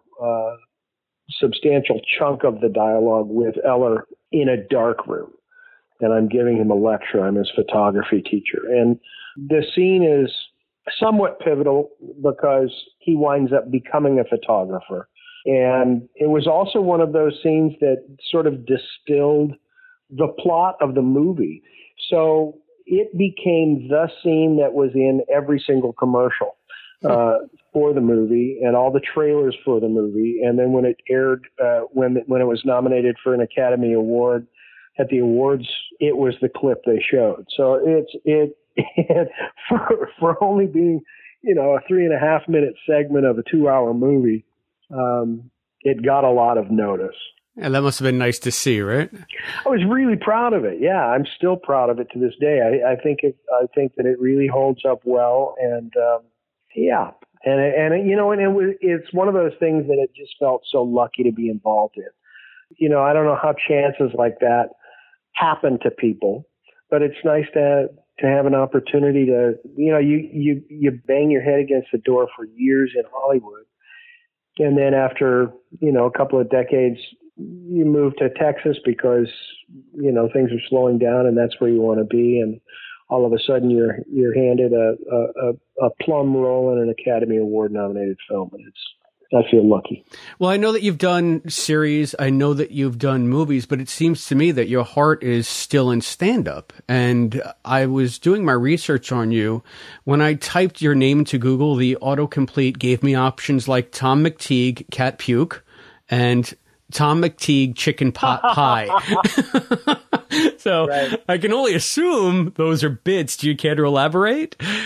Well, the the yeah, I still do. I still do stand up. Uh, it's been a, a, a mainstay of my professional life for 35 years, and uh, I still love performing. You know, so I, I work in Vegas a couple of times a year, and uh, uh, I work on cruise ships, uh, and occasionally I'll do a, a club here or there. But um, yeah, the cat puke, the cat puke bit is it, it, that and and uh, I can't remember the other bit. Oh, the chicken pot pie, chicken pot pie, Hell's Angels, and yeah, there's a CD that I have uh, in fairly uh, regular rotation on uh, Sirius XM. So I guess the, the those are the those are the bits that that people remember and Google and want to buy. So um, that's why those those pop up. But I'm still very active as a stand up. I read that you also do like corporate gigs. Can you tell us what, what that's like?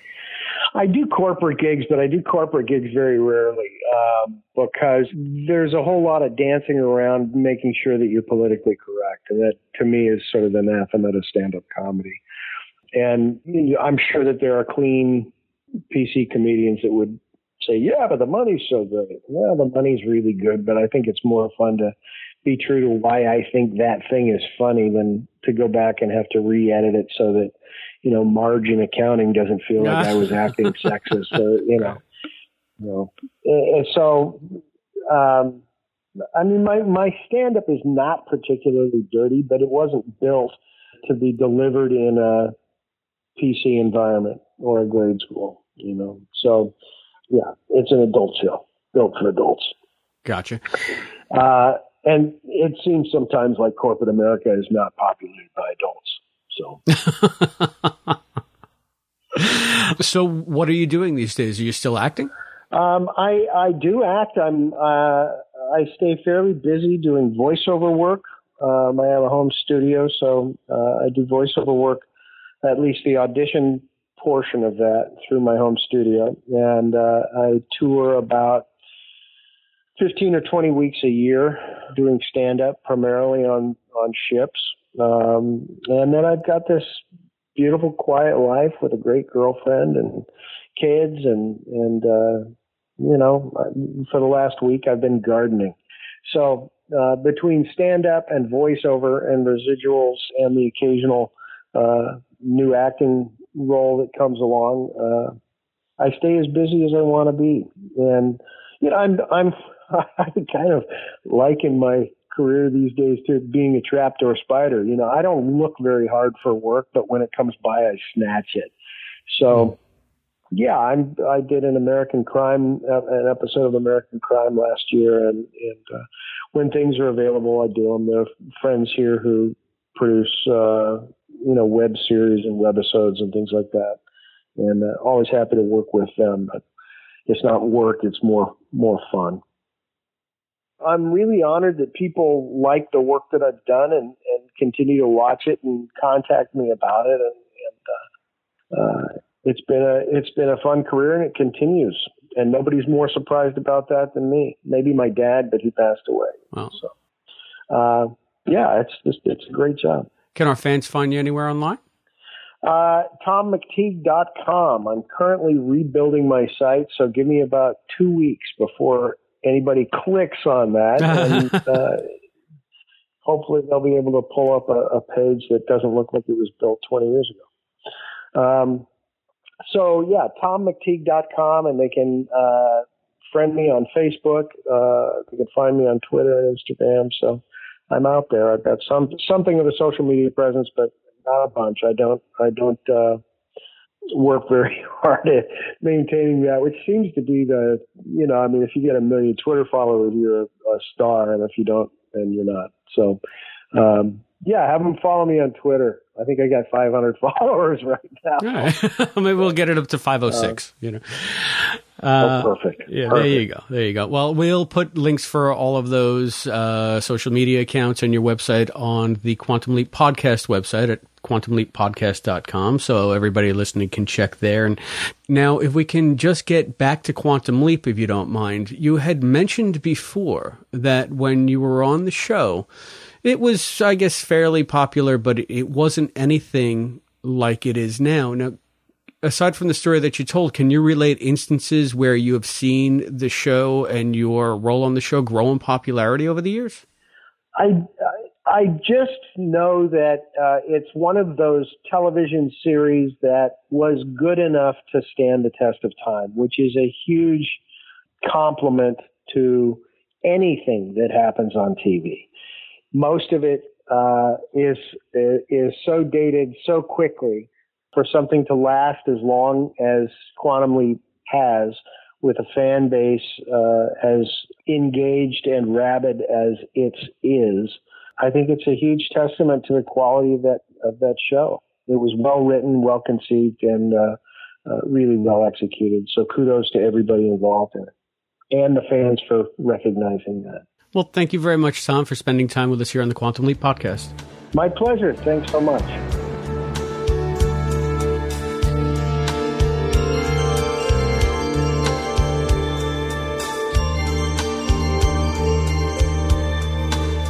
All right, Allison. So there you have it. I mean, your Baywatch uh, wish was granted. He did talk about Osama Baywatch. I mean, it was pretty fun to talk to him about that. Very chill guy, as you guys heard in the interview, and just a very wry sense of humor. I had a good time talking to him. So thank you very much, Tom, for uh, enlightening us not only with your time on Quantum Leap, but uh, giving Allison what she wanted as well.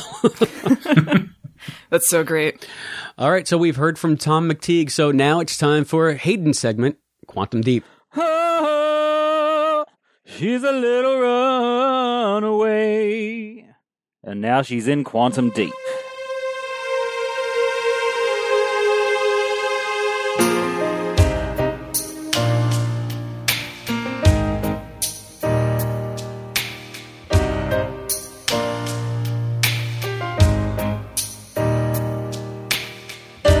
With the news that the TV series Roseanne is returning for a new season after being off the air for 20 years, I've recently been rewatching the original series.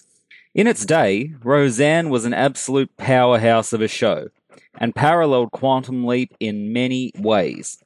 Not unlike Quantum Leap, Roseanne was completely unique in concept, being told from the point of view of a mother of a working class white trash family. It was also not unlike Quantum Leap in the fact that it pushed the envelope by dealing with serious issues that were not talked about much on television at the time, such as depression, domestic violence, homosexuality, and abortion. Also, like Quantum Leap, Roseanne had a very unexpected and disappointing ending.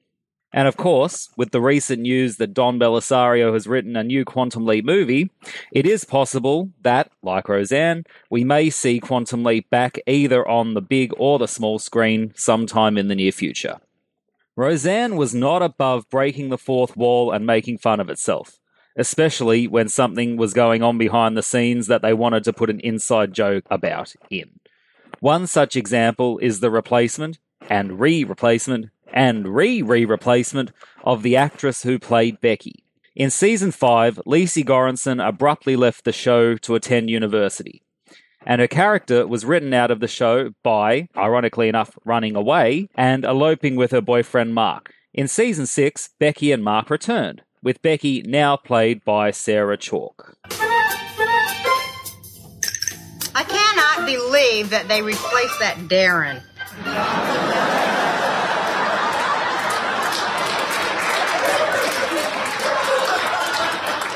But it was a hit show. They knew they could get away with anything.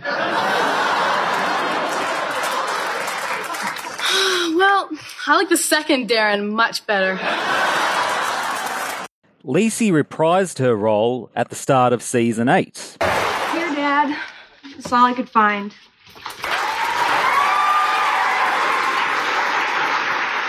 Where in the hell have you been? Don't yell at me, Mother. I was getting this. Well, it took you long enough. Seems like you've been gone for three years. Where the hell have you been?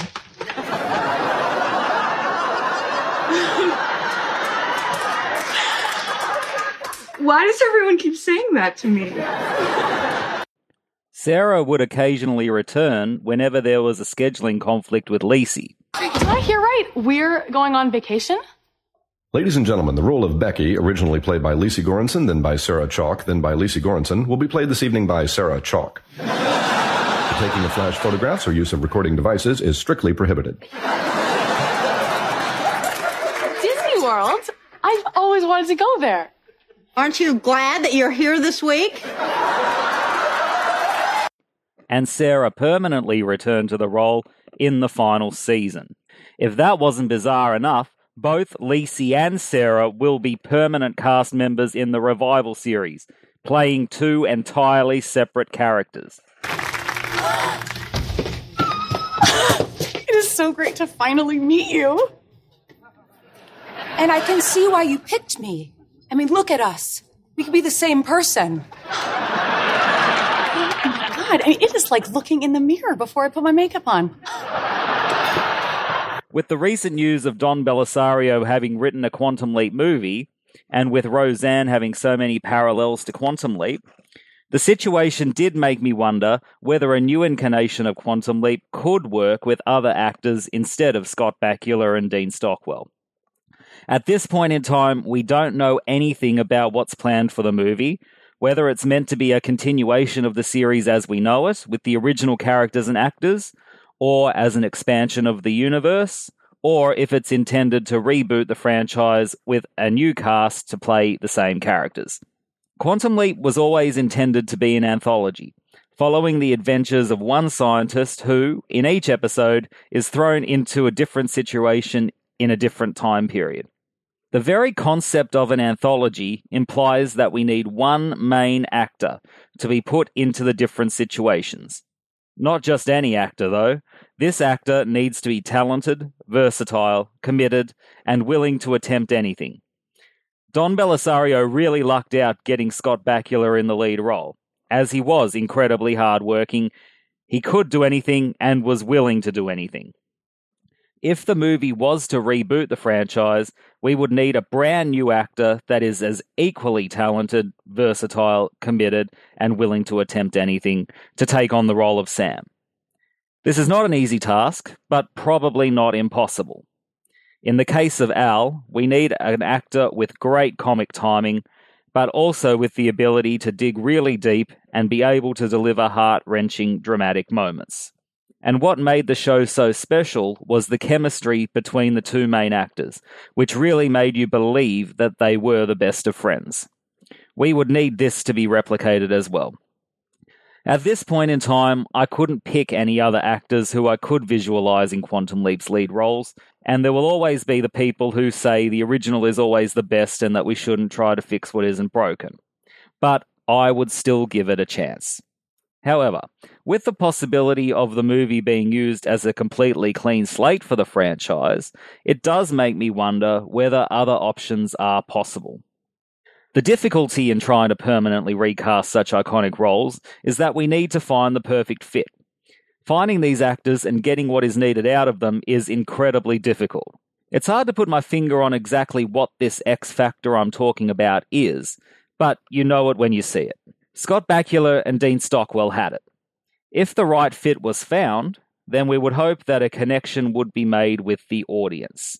And once that hurdle is passed, then one would be able to focus on the storytelling. Assuming the cast issues were sorted, then the most die-hard fans would probably appreciate an attempt be made to try to stick to the original concept and rules that were developed in the show. However, with the possibility that this movie will be a complete reboot of the series, then in fact, we don't need to follow every concept and every rule that was established in the original series verbatim. It can be done. The roles of Sam and Al were replaced in the Quantum Leap fan film A Leap to Die For, which I highly recommend, by the way, and on the whole were believable in the roles. But that was a creation by fans for fans. In the case of a feature film, I think we would need some big names to try to bring new fans into the franchise. Of course, Scott Bakula and Dean Stockwell could be brought back for a cameo role. If we recall how Quantum Leap works, Sam's body, mind, and soul are transported in space and time. He takes the place of somebody in the past, and that person is transported to the future.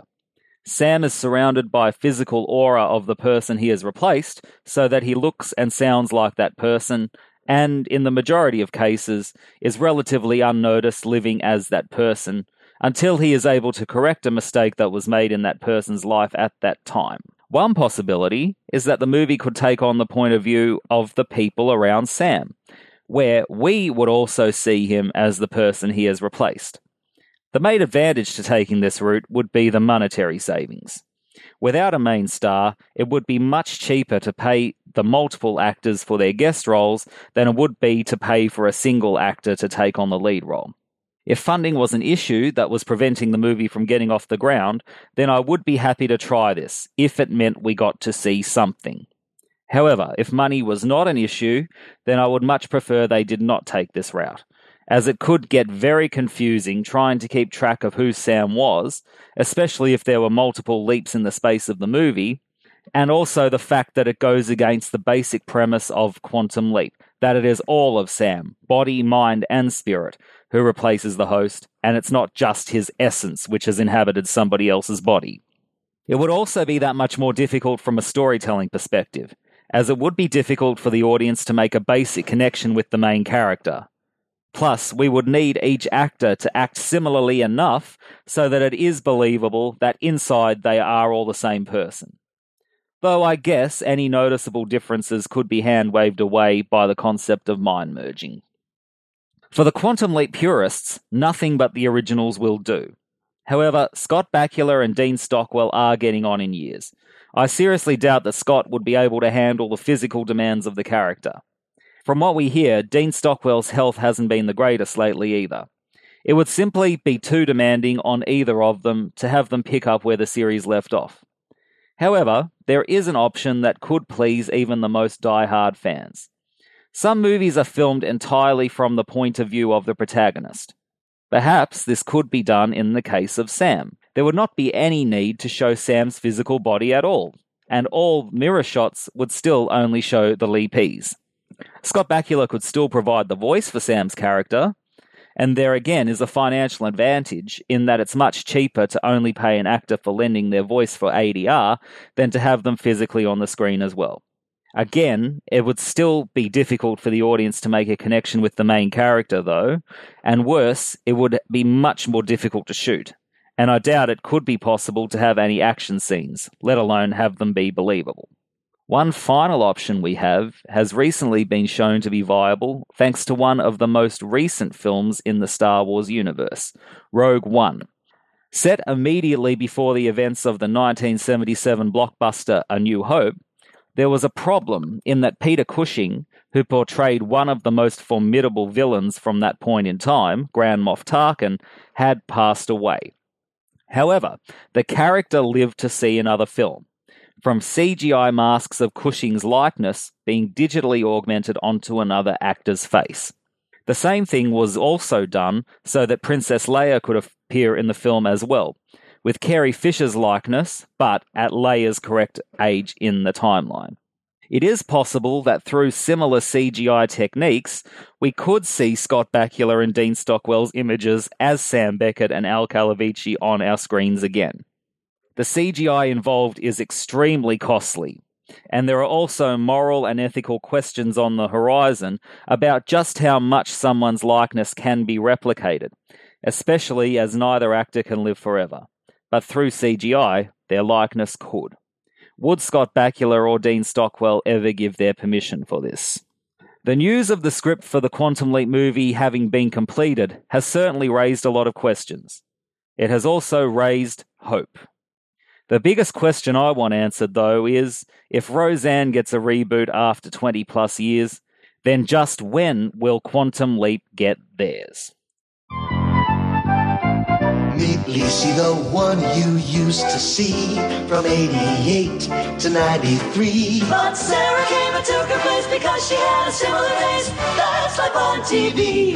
But they're Becky's, nearly identical Becky's all the way.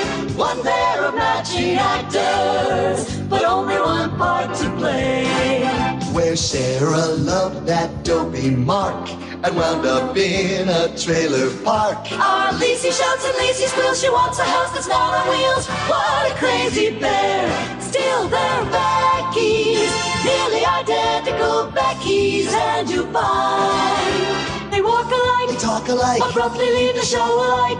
You could lose your mind when Becky's ain't two of a kind.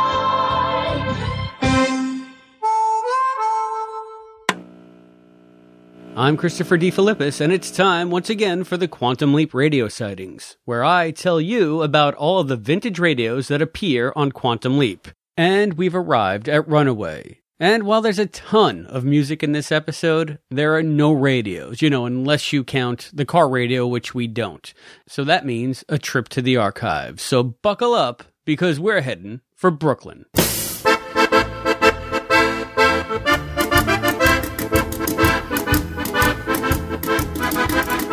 And call you Nona because it's time for a Quantum Leap Radio sightings first. Or maybe a Quantum Leap Radio sighting second. A second first? I don't know. But anyway, we're up to the episode Double Identity. And there is a radio in Double Identity, and it's notable for being the first radio on the show to have made a second appearance. It is none other than the 1952 RCA 3 RF 91 Woodland radio that appeared in the previous episode, How the Test Was Won. Now, you can see the Woodland in Don Gino's attic when Sam is talking to Al. He's dressed up as uh, Frankie the Hitman with his pink shirt and his bow tie and his cummerbund and you can also see it again in the same attic when Sam is wrestling the gun away from Don Gino. Now, you might remember, as I told you last time, that the Woodland is a neat little set. It's very distinctive and it's all about the tuning dial. It's got this giant round tuning dial in the front center of the speaker grill with these little appliques that come off the sides that make it look like an airplane coming right at you. And it's what brings this radio over the top because otherwise it's just another nondescript brown Bakelite box. But it's got that neat deco flair and it's instantly recognizable the second you see it on screen. And like I said, it was the second time we saw it on screen in Quantum Leap. It originally appeared in How the Test Was Won in Tess's living room, right over the top of the couch when Tess was passed out and Sam was trying to revive her. And bear with me because I have a theory here. How the Test Was Won took place in 1956 and Double Identity took place in 1965. So in my head canon, this is the same radio. I mean, it was definitely the same prop, but in universe, I'm going to say it's the same radio. And here's how I reconcile that. You know, Tess's ranch got very successful after she married the right guy and Sam leapt out and Buddy Holly went on to sing Peggy Sue. And once she got a little bit of bucks and she became like a cattle baron and a ranch baron, Tess decided to redecorate and she got rid of all the crappy radios that were strewn all about her house in favor of like a new 60s hi fi set. And because of that, that radio went on the road. It went to a thrift shop and then somebody bought it. And then uh, they had it in their apartment for a while. And then somebody else bought it and they gave it to their son who had it in their bedroom. Then that kid got rid of it. But the person who got it next, they got this big break. They got this huge job offer in New York. And they took what they had with them, you know, everything they loved. Probably their 1960s version of whatever a futon was back then, their crummy little RCA Woodland radio, put it all in the back of a moving van, and went on out to New York to make their name in the world. And as soon as the truck crossed into the borough, Primo and Segundo came and hijacked the truck and they sold all the stuff out of the back, but they couldn't get rid of this radio, so it wound up in the Don's attic because we're Italian and we're gangsters and that's what we do. We rob people. Oh, hey. But anyway, whether or not that story fits into your headcanon, it's still nice to see this neat little radio make another appearance on Quantum Leap. And since The Woodland came out in 1952, there's absolutely no anachronism with us finding it nestled away in a corner of Don Gino's attic in 1965. Now, if you want to see the woodland in all of its glory and every other radio that has appeared on Quantum Leap up until this episode, you can check them out on my website at deflipside.com. That's D-E-F-L-I-P-S-I-D-E dot com. Just log on and look for the Quantum Leap radio sightings link. Until next time, paisans, this is your Quantum Leap radio guru, signing out. Hayden, what do you think of uh, Runaway? Uh, um, not anywhere near my favorite, actually. Uh, I think. Uh, I think if I was voting for the Quantum Leap Idol, uh, this would end up in the bottom three. So, yeah, it's not to say that it's a bad episode. It's just I really have to suspend my disbelief with this one. I, I really just cannot believe that the project at this stage in the series, you know, um, we've established a status quo. We've established that Ziggy's a supercomputer who knows everything and can access everything. I just can't believe that Al would not be able to work out what actually happened to Emma. Hmm. And uh, yeah, it, I just don't. I just can't believe it. And there are good points about it. I like the fact that they talked a little, that they touched upon feminism and women's liberation, and you know the fact that they're every bit as valuable as men and um, have the right to feel some sort of life satisfaction and job satisfaction. But even so, um, season five's liberation does that better. Mhm, So mhm. yeah, th- this one um, I just do not like all that much, and yeah, I, I just have to suspend my disbelief to be able to even think anything's going on. The only kind of explanation that I could come up with as for why they couldn't figure out what actually happened to Emma is um, that after she did go missing, he says that the body wasn't found until the 1990s, which is fair enough.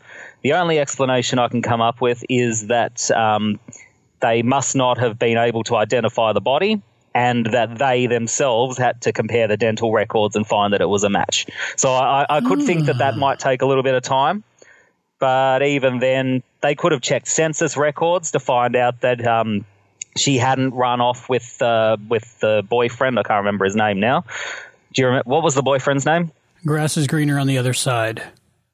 Yeah, I mean, they could have checked census records and found, all right, well, she hasn't ended up shacking up with this guy and living with him or marrying him. So, and if they couldn't find her anywhere, then they must think, well, why can't we find anything? Has something else happened? But no. So, yeah, I, I just don't like the episode all that much for that reason. Even though it does have a lot of good points. Like, I'll never say that there's a bad episode of Quantum Leap. This one is just towards the bottom of my uh, of my favorites list. That explanation does Yeah. kind of make sense. Like if they had to connect the dots, if Project Quantum Leap had to go and find out all the records and go, okay, does this match this? Oh, that's what happened. That makes sense. Uh, to me, I was telling myself that Al just uh, assumed that she had run off because of uh, his mother running off, and he didn't want that to happen. So he didn't even bother having anybody back at Project Quantum Leap checking it. You know. Mm. Uh, yeah, and that's uh, very unprofessional of Al. Mm. Um, but having said that, I did want to touch upon something else, and this kind of leads into it. Do you remember when we did the Black on White on Fire show, and I made the little mini, um, the little mini episode of Quantum Leap about marriage equality for the same-sex Absolutely, marriage? absolutely. I had to edit it. That's right. Yeah. Well, um, Aaron Moss sent a little bit of feedback about the episode Okay. Saying it took him a little bit of time to think about whether or not Al would have that kind of prejudice. And um, the reason that I wrote it was because at the time in Australia, we were going through a postal survey about marriage equality, whether or not the law should be changed. So I thought, well, I'd write down my thoughts. Just hopefully someone might be listening and someone might uh, take the time to see things from outside of their own point of view.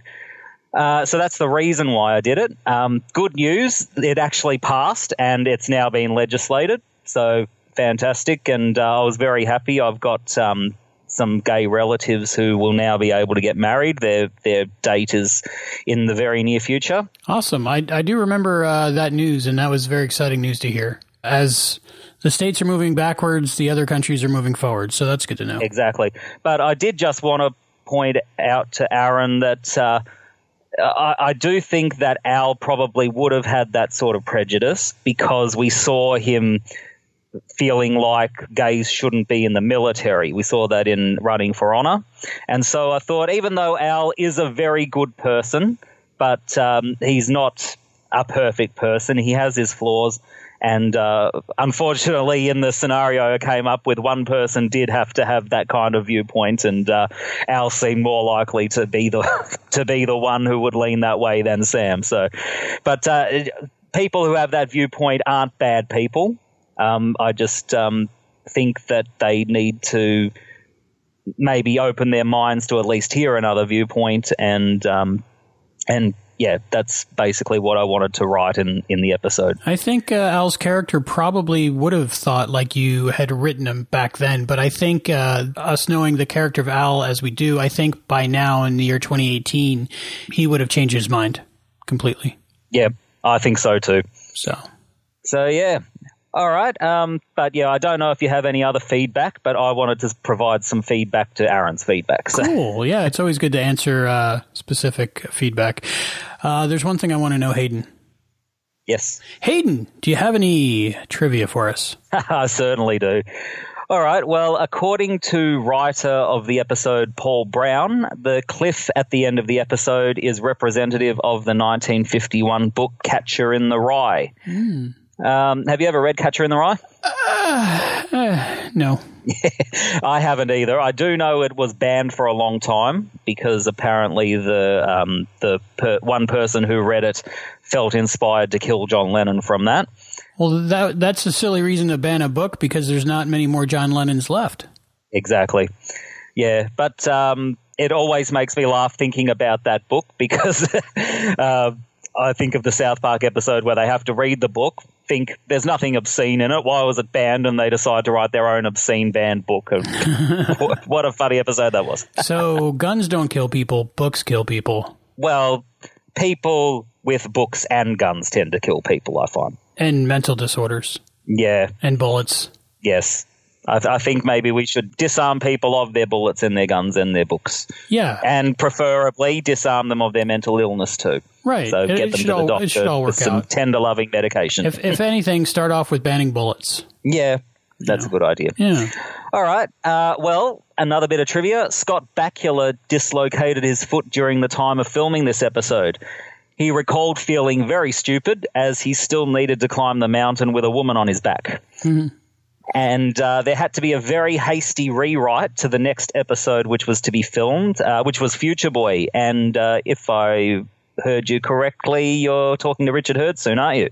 Yes, absolutely. And I talked to uh, Tommy Thompson. Uh, I texted him uh, about Scott's ankle, and he said it absolutely happened, and uh, it was not a big deal. It was like one of hundreds of problems that come up throughout the filming of an episode, and uh, him and Scott just talked about it, and they they decided together that Scott would fall coming out of the time machine. That would explain the limp. Watching a little bit ahead, I watched Piano Man, and he got shot in the same leg that he had twisted his ankle and was limping uh-huh. on. So I don't know if the production order was really that out of order because in Private Dancer, he obviously had either no ankle injury or he was really good at just taking the pain and making the show go on.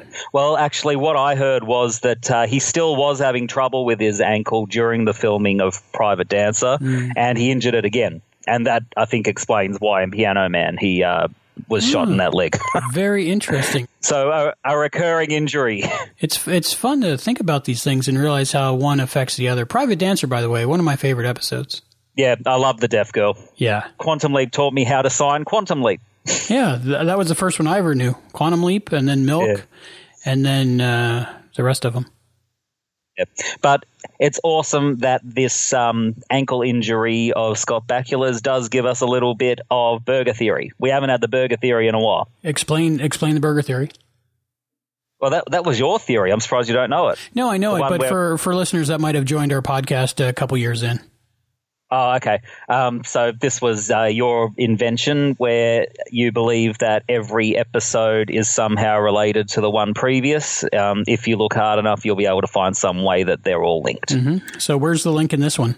So the link would be that um, the dislocation of Scott Bakula's foot in this one is what caused them to have to do the rewrite so that he injures his foot in Future Boy.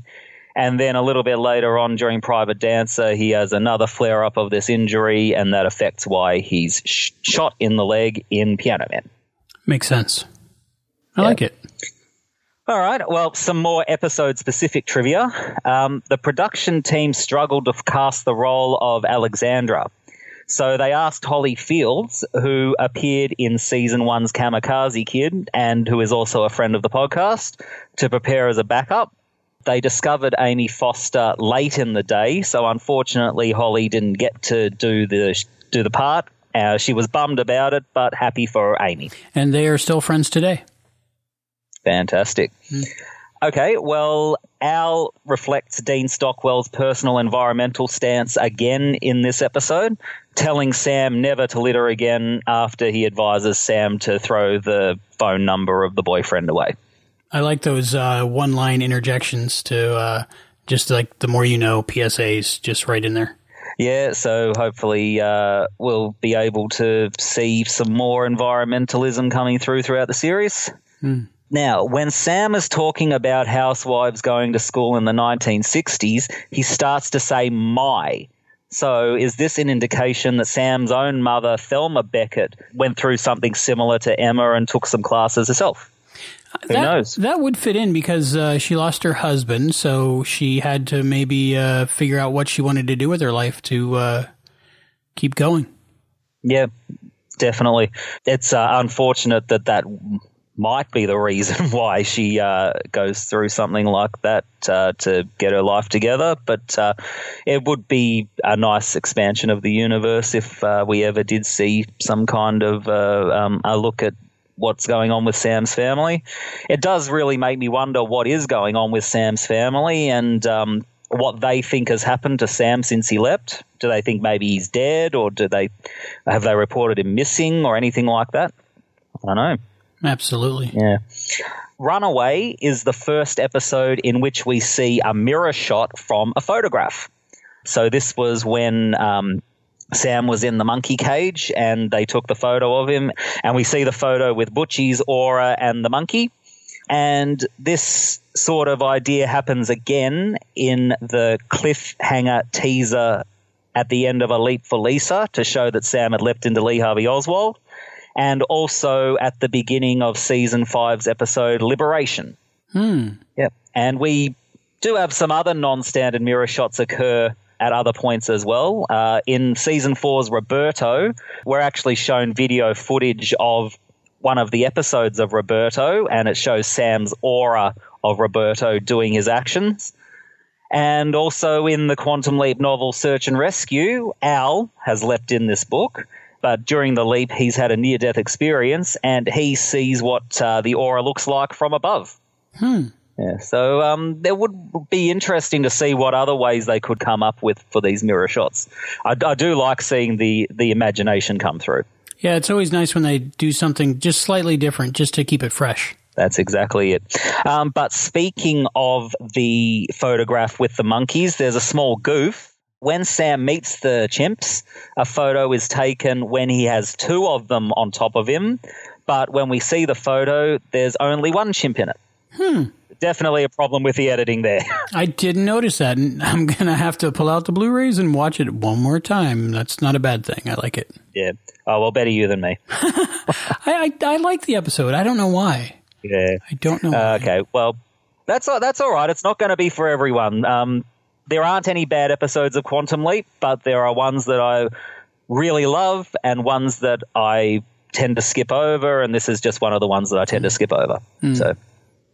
But speaking of which, this is the second episode in a row where Al shows a lack of professionalism by not doing his research. Um, so you probably remember in um, what was the episode beforehand? I've forgotten now. Um, it was a little miracle, wasn't it? Rebel without a clue. A little miracle. Yeah. Yeah. So hang on. What, no problem. I've forgotten now. What what was the thing he hadn't researched? Um, Hmm. Oh yeah. Um, it was um, the Ghost of Christmas Future. Right. Yeah. Yeah, so he, he thought it was Jacob Marley's costume that he should be using when it was uh, actually um, supposed to be the robes of the Angel of Death. So Wonder, wonder if that was in the script like that, or if it was just uh, the costume designers just you know took some liberty with it. quite possibly. But uh, yeah, it does make me wonder if um, at the project there was something going on with Al, which was just you know affecting his um, ability to do his job properly. Maybe uh, it was the anniversary of his and Beth's divorce. I don't know. Something might be happening there. My thoughts exactly that something was going on with Al, that uh, he was showing up but not quite himself. Yeah. But also, maybe it was just Al's own bias from his mother leaving the family that he thought, no, nah, it's, it's this same situation. I don't need to do anything else. But uh, as, as we know in the maths business, you can never have too much data. Do your research. Mm, exactly. All right, we've got a few more goofs. Emma says that The Feminine Mystique has just been published, but by July 1964, the book was well over a year old. So I suppose, in the grand scheme of things, it had just been published, but uh, if it had been out for a year at that stage, I, I think you're pushing it. yeah, uh, back then news traveled a lot slower. Yeah. Now, as they get to the Colorado border, there's a sign saying nothing without the deity, where it should be deity. it's actually got a spelling mistake on it. It's, it's Wow. D I E T Y instead of D E I T Y. I would have never figured that out because those two sound exactly the same to me. Well, I I just thought it was a, a jab at uh, how Americans are all supersized. So. That's funny. yeah. Uh, now, Emma recognizes Billy just from his rear end sticking out of the car, which, for the record, she hasn't seen yet. So perhaps Hank actually does have a reason to worry after all. Oh, I think so. I think uh, her creative juices about her future were definitely churning. Yeah. Now, it does really make me wonder just how did Emma fall off the cliff in the first place? I mean, it wasn't dark at the time. Surely she would have seen it. Yeah. Um, yeah, and also uh, when Sam runs off after Emma, then night falls very quickly. So I don't know. The timing just seems way, way off. I could, I could maybe believe it if it was dark when Emma ran off, but definitely not in the daytime. She might have had bad eyesight. She was in her 40s. She might not have been wearing her glasses. Uh, and uh, it does seem like a little weird, like just because show. But um, it just recently happened to a guy in Hawaii a couple days ago. So it does Oh, okay. happen. It does happen. yeah, I don't know. This is just another reason why I have to suspend my disbelief with this episode, I guess. hmm And one more small goof. Uh, Emma is quite far away from Sam when she screams and falls, but we cut away and then we cut back, and miraculously, Sam has caught her. So, I don't know. Problem with the editing there, I guess. Hmm. Again, because show. Because show. It had to. It had to happen. Yeah. Having said that, though, the big landscape shots during that scene with the cliffs and the fireworks looked awesome. I will give them that. Hmm, yeah, it was really good. You could you could tell it was an effect, but uh, you couldn't. Uh, they didn't mess it up anywhere. It looked perfect. Yeah, absolutely. All right, well, that's all the trivia. Hayden, do you have any news? Uh, I don't, but we do on the internet have quite a few Quantum Leap podcasts popping up lately. So we wish them all of the best. It's great that what we've started, people are starting to pick up and want to talk about this amazing show as well. And um, yeah, Roseanne's gotten a reboot recently, so hopefully with um, the increase in fan activity, we might eventually see a Quantum Leap reboot as well. Yeah, I love seeing the other uh, Quantum Leap podcasts pop up. Um, the only other one before these new crop of ones were um, what once went wrong with Elizabeth, and uh, yeah, it's it's nice to see all these Quantum Leap podcasts popping up because that means the fan base is uh, maybe is growing and resurging, which is great. And uh, some people had at first thought that it was like a competition thing between us and other Quantum Leap podcasts, but uh, my feeling is there's room enough on the internet for all Quantum Leap podcasts. So uh, I Yeah. hope. I, you know, there's thousands of Star Trek podcasts, so why can't there be 15 Quantum Leap podcasts? And I really do encourage all of them to keep going, and I wish them well. And we encourage our listeners to have a listen to them as well. Of course, yeah. Yeah, I really don't want to mention any because I know that I will skip some by accident and I don't want any hurt feelings. But everyone who's making a Quantum Leap podcast at the moment know that, uh, you know, we're, we're rooting for you. And um, yeah, if you want anything, just get into contact with us. Absolutely. We're here with open arms. Yep.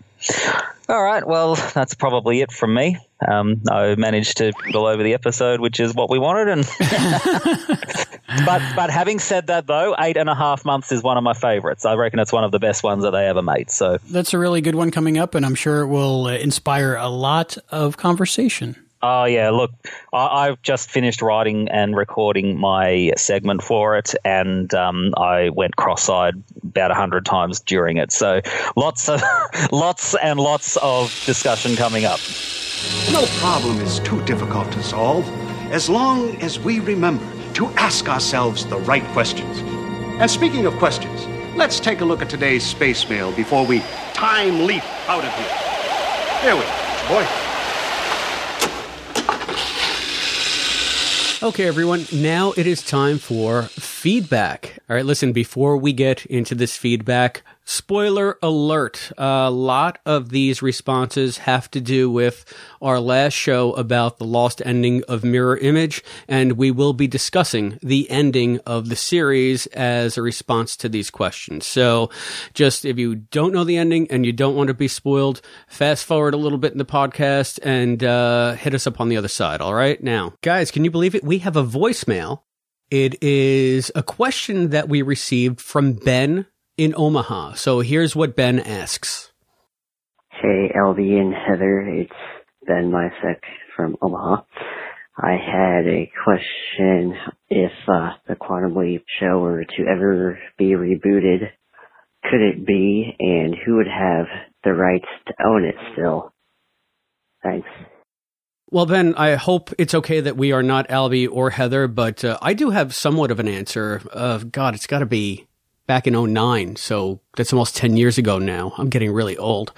I heard, I heard Don Bellisario on stage at the Leap Back Convention 09. I was there in the audience when he said that NBC still owns the rights, but Don said something like, I want to do a feature. They don't want to do a feature. I don't want to do a TV movie. They want to do a TV movie. So apparently NBC and Universal still own the rights but Don has a hand in it. And Matt, would you know about this? Is this something you researched for Beyond the Mirror Image? Yeah, I mean, there, there doesn't seem to be that much concrete evidence, but that makes absolute sense. Um, I hadn't heard that, that comment that you've just um, you've just relayed from the Leap Back convention, but yeah, that that was always my assumption that it's um, you know at the end of the day, when it was produced, NBC and Universal were the ones um, putting the money into it, um, but Bellisario's is bound to have uh, kept back the rights as well. So that also explains why it's taken so long. Because when you have creative differences like that, the studio want one thing, the uh, original creator wants something else. That's that could explain the delays. Yeah, that's that's my understanding is that there's more than one party involved and just everyone has to come to an agreement. Yeah, and that's why I took, I think it was maybe last month or the month before on the podcast, we brought you some news. It spread around line around Facebook that Don said that he had written a new Quantum Leap feature script. And I was like, yeah, okay, great. He can write everything he wants, but it doesn't mean that they're going to produce it, you know? So until all of the parties can get on board, Ben, uh, it's probably not going to happen. But I can say this it will happen. I think that's almost inevitable. What do you guys think? I think for sure.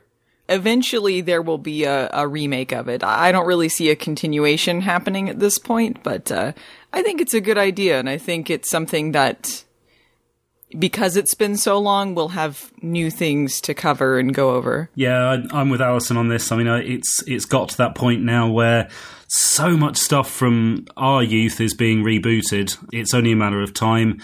The the creative differences have to be overcome but it's it's the perfect time for it. I, I think I think we'll see something in the next few years.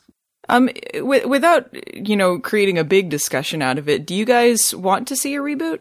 My thoughts are I wouldn't mind seeing a reboot. I don't I, I really don't think one is necessary. And at that same con, even Scott, he was on stage with Don at the time, and he said, Look, even if they do a reboot, Dean and I are not going to be in it. We're too old. They're not going to want us. There might be a cameo thing or something. So the way I would see a reboot go these days would maybe have Scott as, um, like in the pilot, maybe come in once a season, twice a season for sweeps or whatever, just to pass the torch. But it's going to be a completely different paradigm. It's going to be a new leaper, a new observer. Using the quantum leap sort of IP is is the way I see it.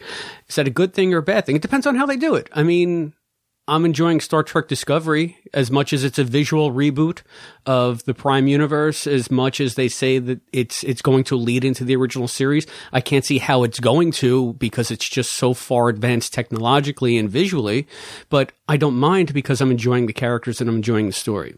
So when it comes down to it, if you're going to reboot Quantum Leap, just do it respectfully. If you're true to the spirit of the show and you respect the characters and give us a good story, I'll be on board. At least I'll give it a chance. Yeah, I think there will be a lot of reluctance and hesitation from fans at first. I, I, think there will be a lot of fans who'll say, "But it's it's all about the relationship between Scott and Dean. It can't be done with anyone else." But this is all the same stuff that was said about Star Trek: The Next Generation. Um, no one said anything without William Shatner and Leonard Nimoy could work, and um, yeah, that was that was obviously proven wrong. I could see the same thing happening here, like you say, Chris. Um, it would end up being with um, with another pairing, and it, it, could certainly be very good. But I think fans might take a little while to warm to it. Yeah, I, I kind of share those sentiments. I feel like if they did a new one I would prefer just to do a hard reboot, just have it be its own thing and try to find their own voice with it because you can't replicate what was in the original. So just try to make something really good with this concept. Mm.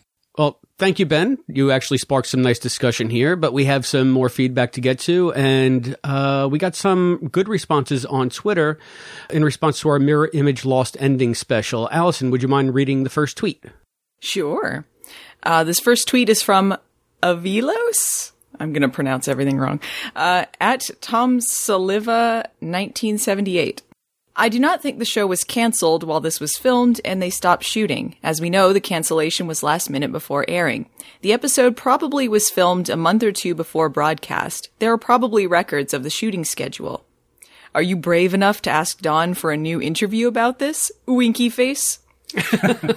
I was at the 2009 convention and he was annoyed when someone asked about the leaked footage of the picture of Al, Beth, and their daughters. Don is our Al the bartender, enigmatic, limited in what he will answer.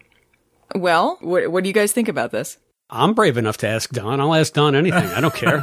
well, what, what can Yeah, just, you do? just make sure make sure you get every question out of him that you want an answer for, just in case. Just in case it's the last time. There you go. That could be. I mean, I think that Tom or Avilos whatever, whatever you want to call yourself at Tom Saliva 1978, you're probably right. This speaks to, if you remember back to that mirror image special, uh, listeners, Susan Diol saying that she thinks that they were either on set shooting the final scene when maybe the news of the cancellation came down and either they finished filming or they stopped filming, but she was hazy on her recollection.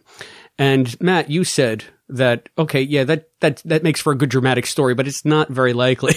And I think that uh, Tom is is sort of backing that up. The episode was probably filmed a month or two before it was broadcast, and you know they they wouldn't cancel it last minute like that. Yeah, I think it was filmed. Like, I agree with that sentiment, and, and I would like to know what Donald Bellisario would say about this. So, yeah, a new interview would be great.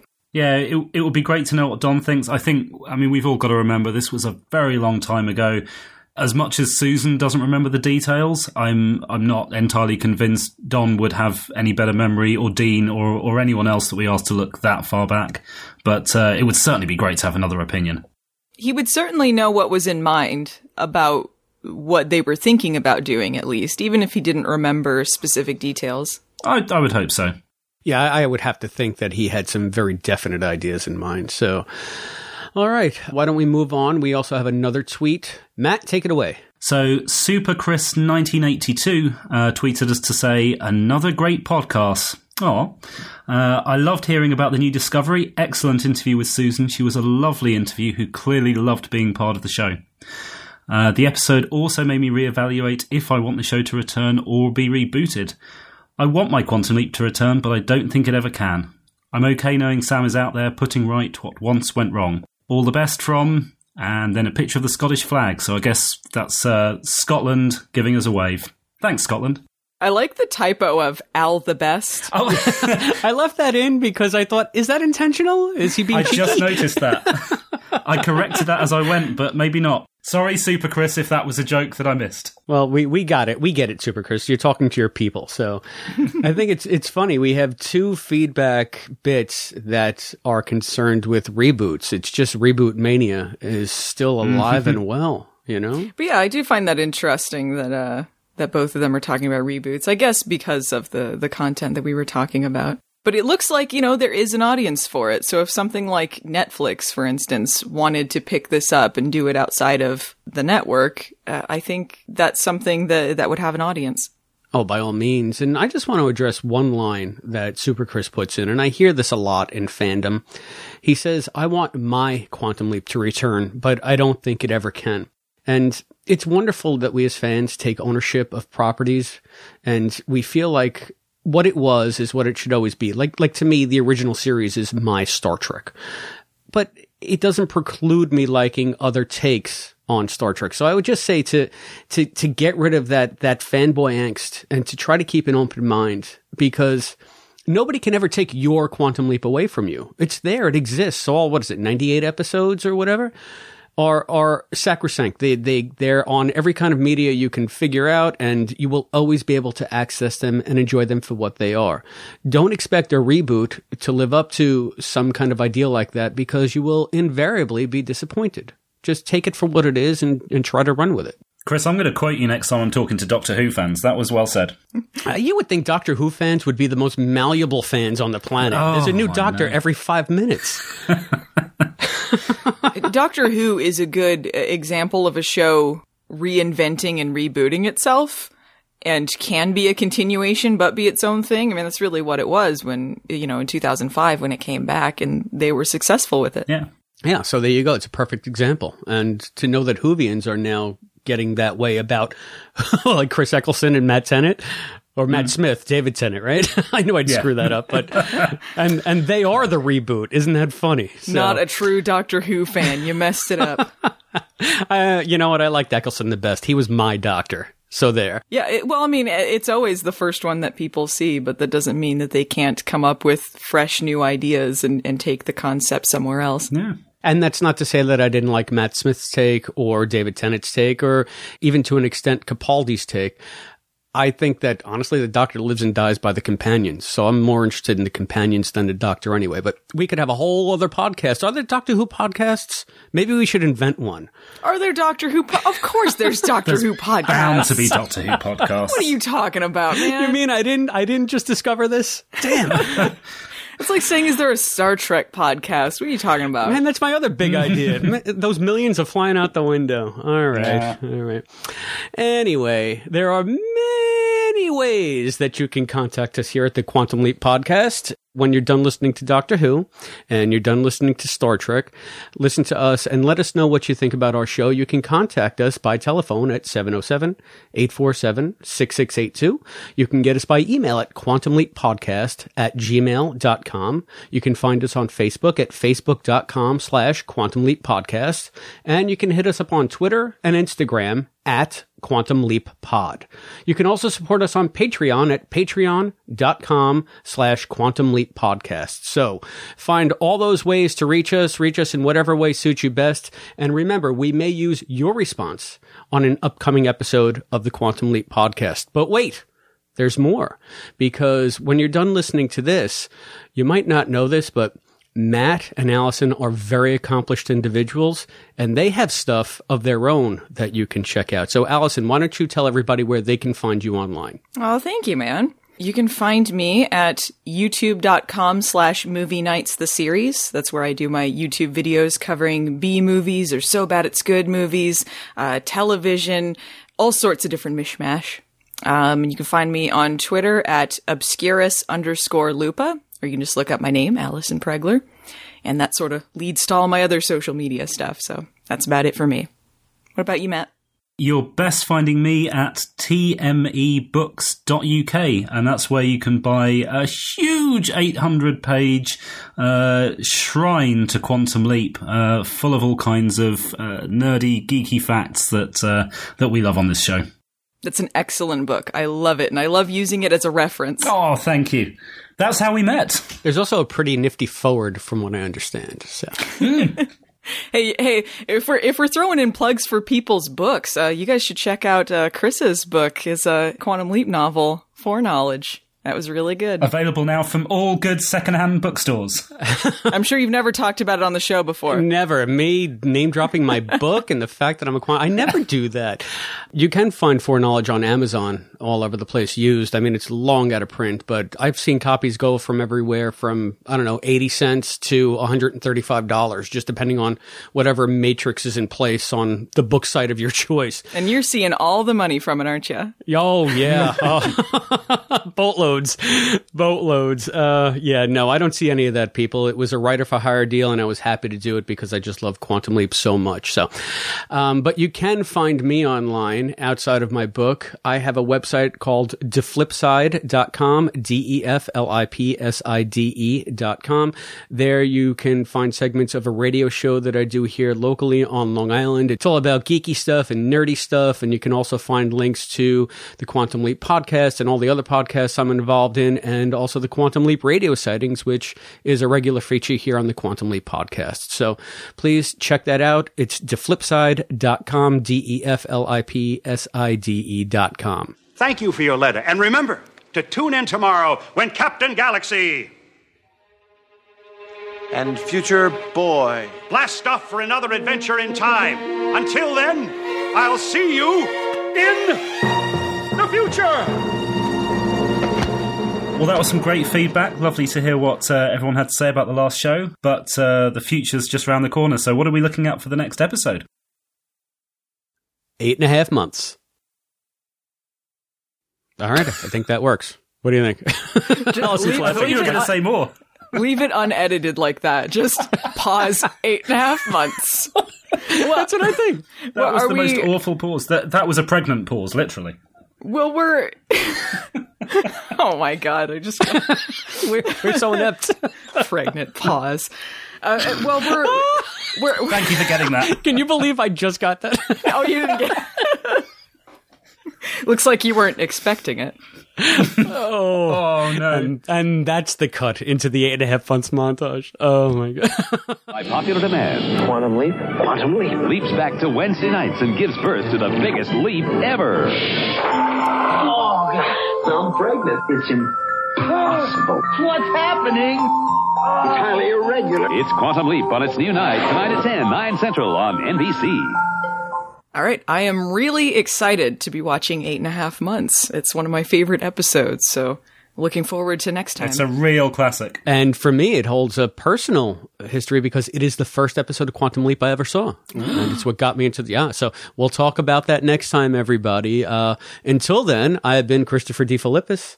I'm Allison Pregler. And I'm Matt Dale. And we'll see you next time, everyone. Take care. Thank you for joining us for this episode of the Quantum Leap Podcast, hosted by Allison, Matt, and Chris, with voice talent and contributions from Zoe Dean and Hayden McQueenie. Visit us at quantumleappodcast.com. To support the show, please go to patreon.com slash quantum leap podcast. The Quantum Leap podcast is edited by Albie, Christopher DeFilippis, and Juan Muro. The production assistant is Jesse Newman. The executive producer of the Quantum Leap podcast is Albert Burge. Juan Muro, Christopher DeFilippis, and Hayden McQueenie are the co executive producers. Michael Bryan is the producer. The thoughts expressed on this podcast are those of the individual and do not necessarily represent or reflect those of the Quantum Leap podcast, its partners, or affiliates.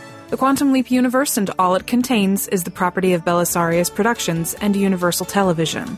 The Quantum Leap podcast is not affiliated with Belisarius Productions or Universal Television, and no copyright infringement is intended. Please visit barrenspace.com for this and other amazing content. The Quantum Leap podcast is a Barren Space production. Right, and so it's a good luck. Well, I mean, you also had the good luck to appear with George Clooney and Shailene Woodley and Beau Bridges in 2011. Uh, the movie was called The Descendants, and that was set in Hawaii. And I guess you just can't get out of uh, those tropical paradises, huh? Well, that's interesting that you bring that up because I was not in The Descendants. I have a distant cousin named Tom McTigue. Are you kidding me? In Hawaii. No, it. I am the worst so interviewer on the planet. himself- oh, it's it's okay, man. He, he listed himself as Tom McTigue, and because I'm a SAG actor, uh, anytime anybody says my name's Tom McTigue, it immediately It comes shoots up to my uh, picture. IMDb. Gotcha. Yeah. Gotcha. So, so it's uh, yeah, that wasn't mine. I actually got all of his checks That's good. that movie, and I and I had to look him up. I go, hey, Tom McTigue. Yeah, you don't know me, but this is Tom McTigue, and uh, I got your checks. So That's pretty funny. uh, All right, I might not. his checks. I'm Allison. And I'm Matt. You guys want to give your full names? No. no. no. All right, if you- All right. I'll, I'll yeah, do yeah, it. yeah, You yeah. It would sound better. Yeah. I'm Allison Pregler. Tom wasn't in Runaway, but he was in the previous episode, A Little Miracle. He played Blake's syn- sycophantic. How do you say that word? Syn- I write these Psych- things, but I can't say them. sycophantic. Sycophantic. Thank you. Is it is it not sycophantic? It's sycophantic Sycoph- in British English, but It, it could be sycophantic. I, I, I always I'm hear like sycophantic. sycophant. Okay. So s- Well, it's going to be good bloopers. But if I if I steered you wrong, I'm sorry. Okay. go with the other American in the room. Don't worry about me. Men don't have feelings. Men aren't. Men shouldn't be expressing feelings.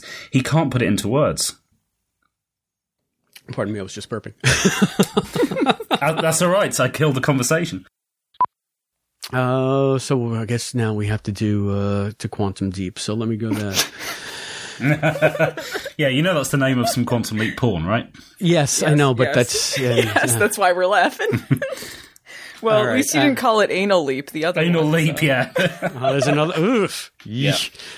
Oof. I've only been able to track down one of those. Lucky. oh man, only one quantum leap porn, just not enough. It's not enough. Ay, ay, ay. No, I was just going to say. I just realised I missed my um my my favourite note of the episode. Somehow I managed to miss it, which is that they're driving down the road at how, whatever miles an hour, and Emma manages to recognise Billy's butt stuck out of the car. she recognises him um, his butt immediately. She's never seen the car before. Well, it's fate, you know. she recognized his ass. I mean, Yeah, No, that's a great ass. I shouldn't say ass. I mean don't- that's there, there is something going on there.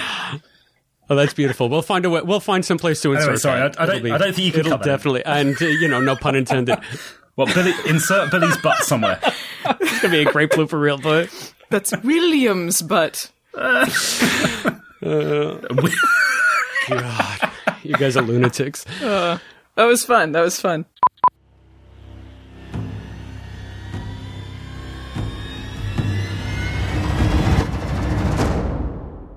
Butchie.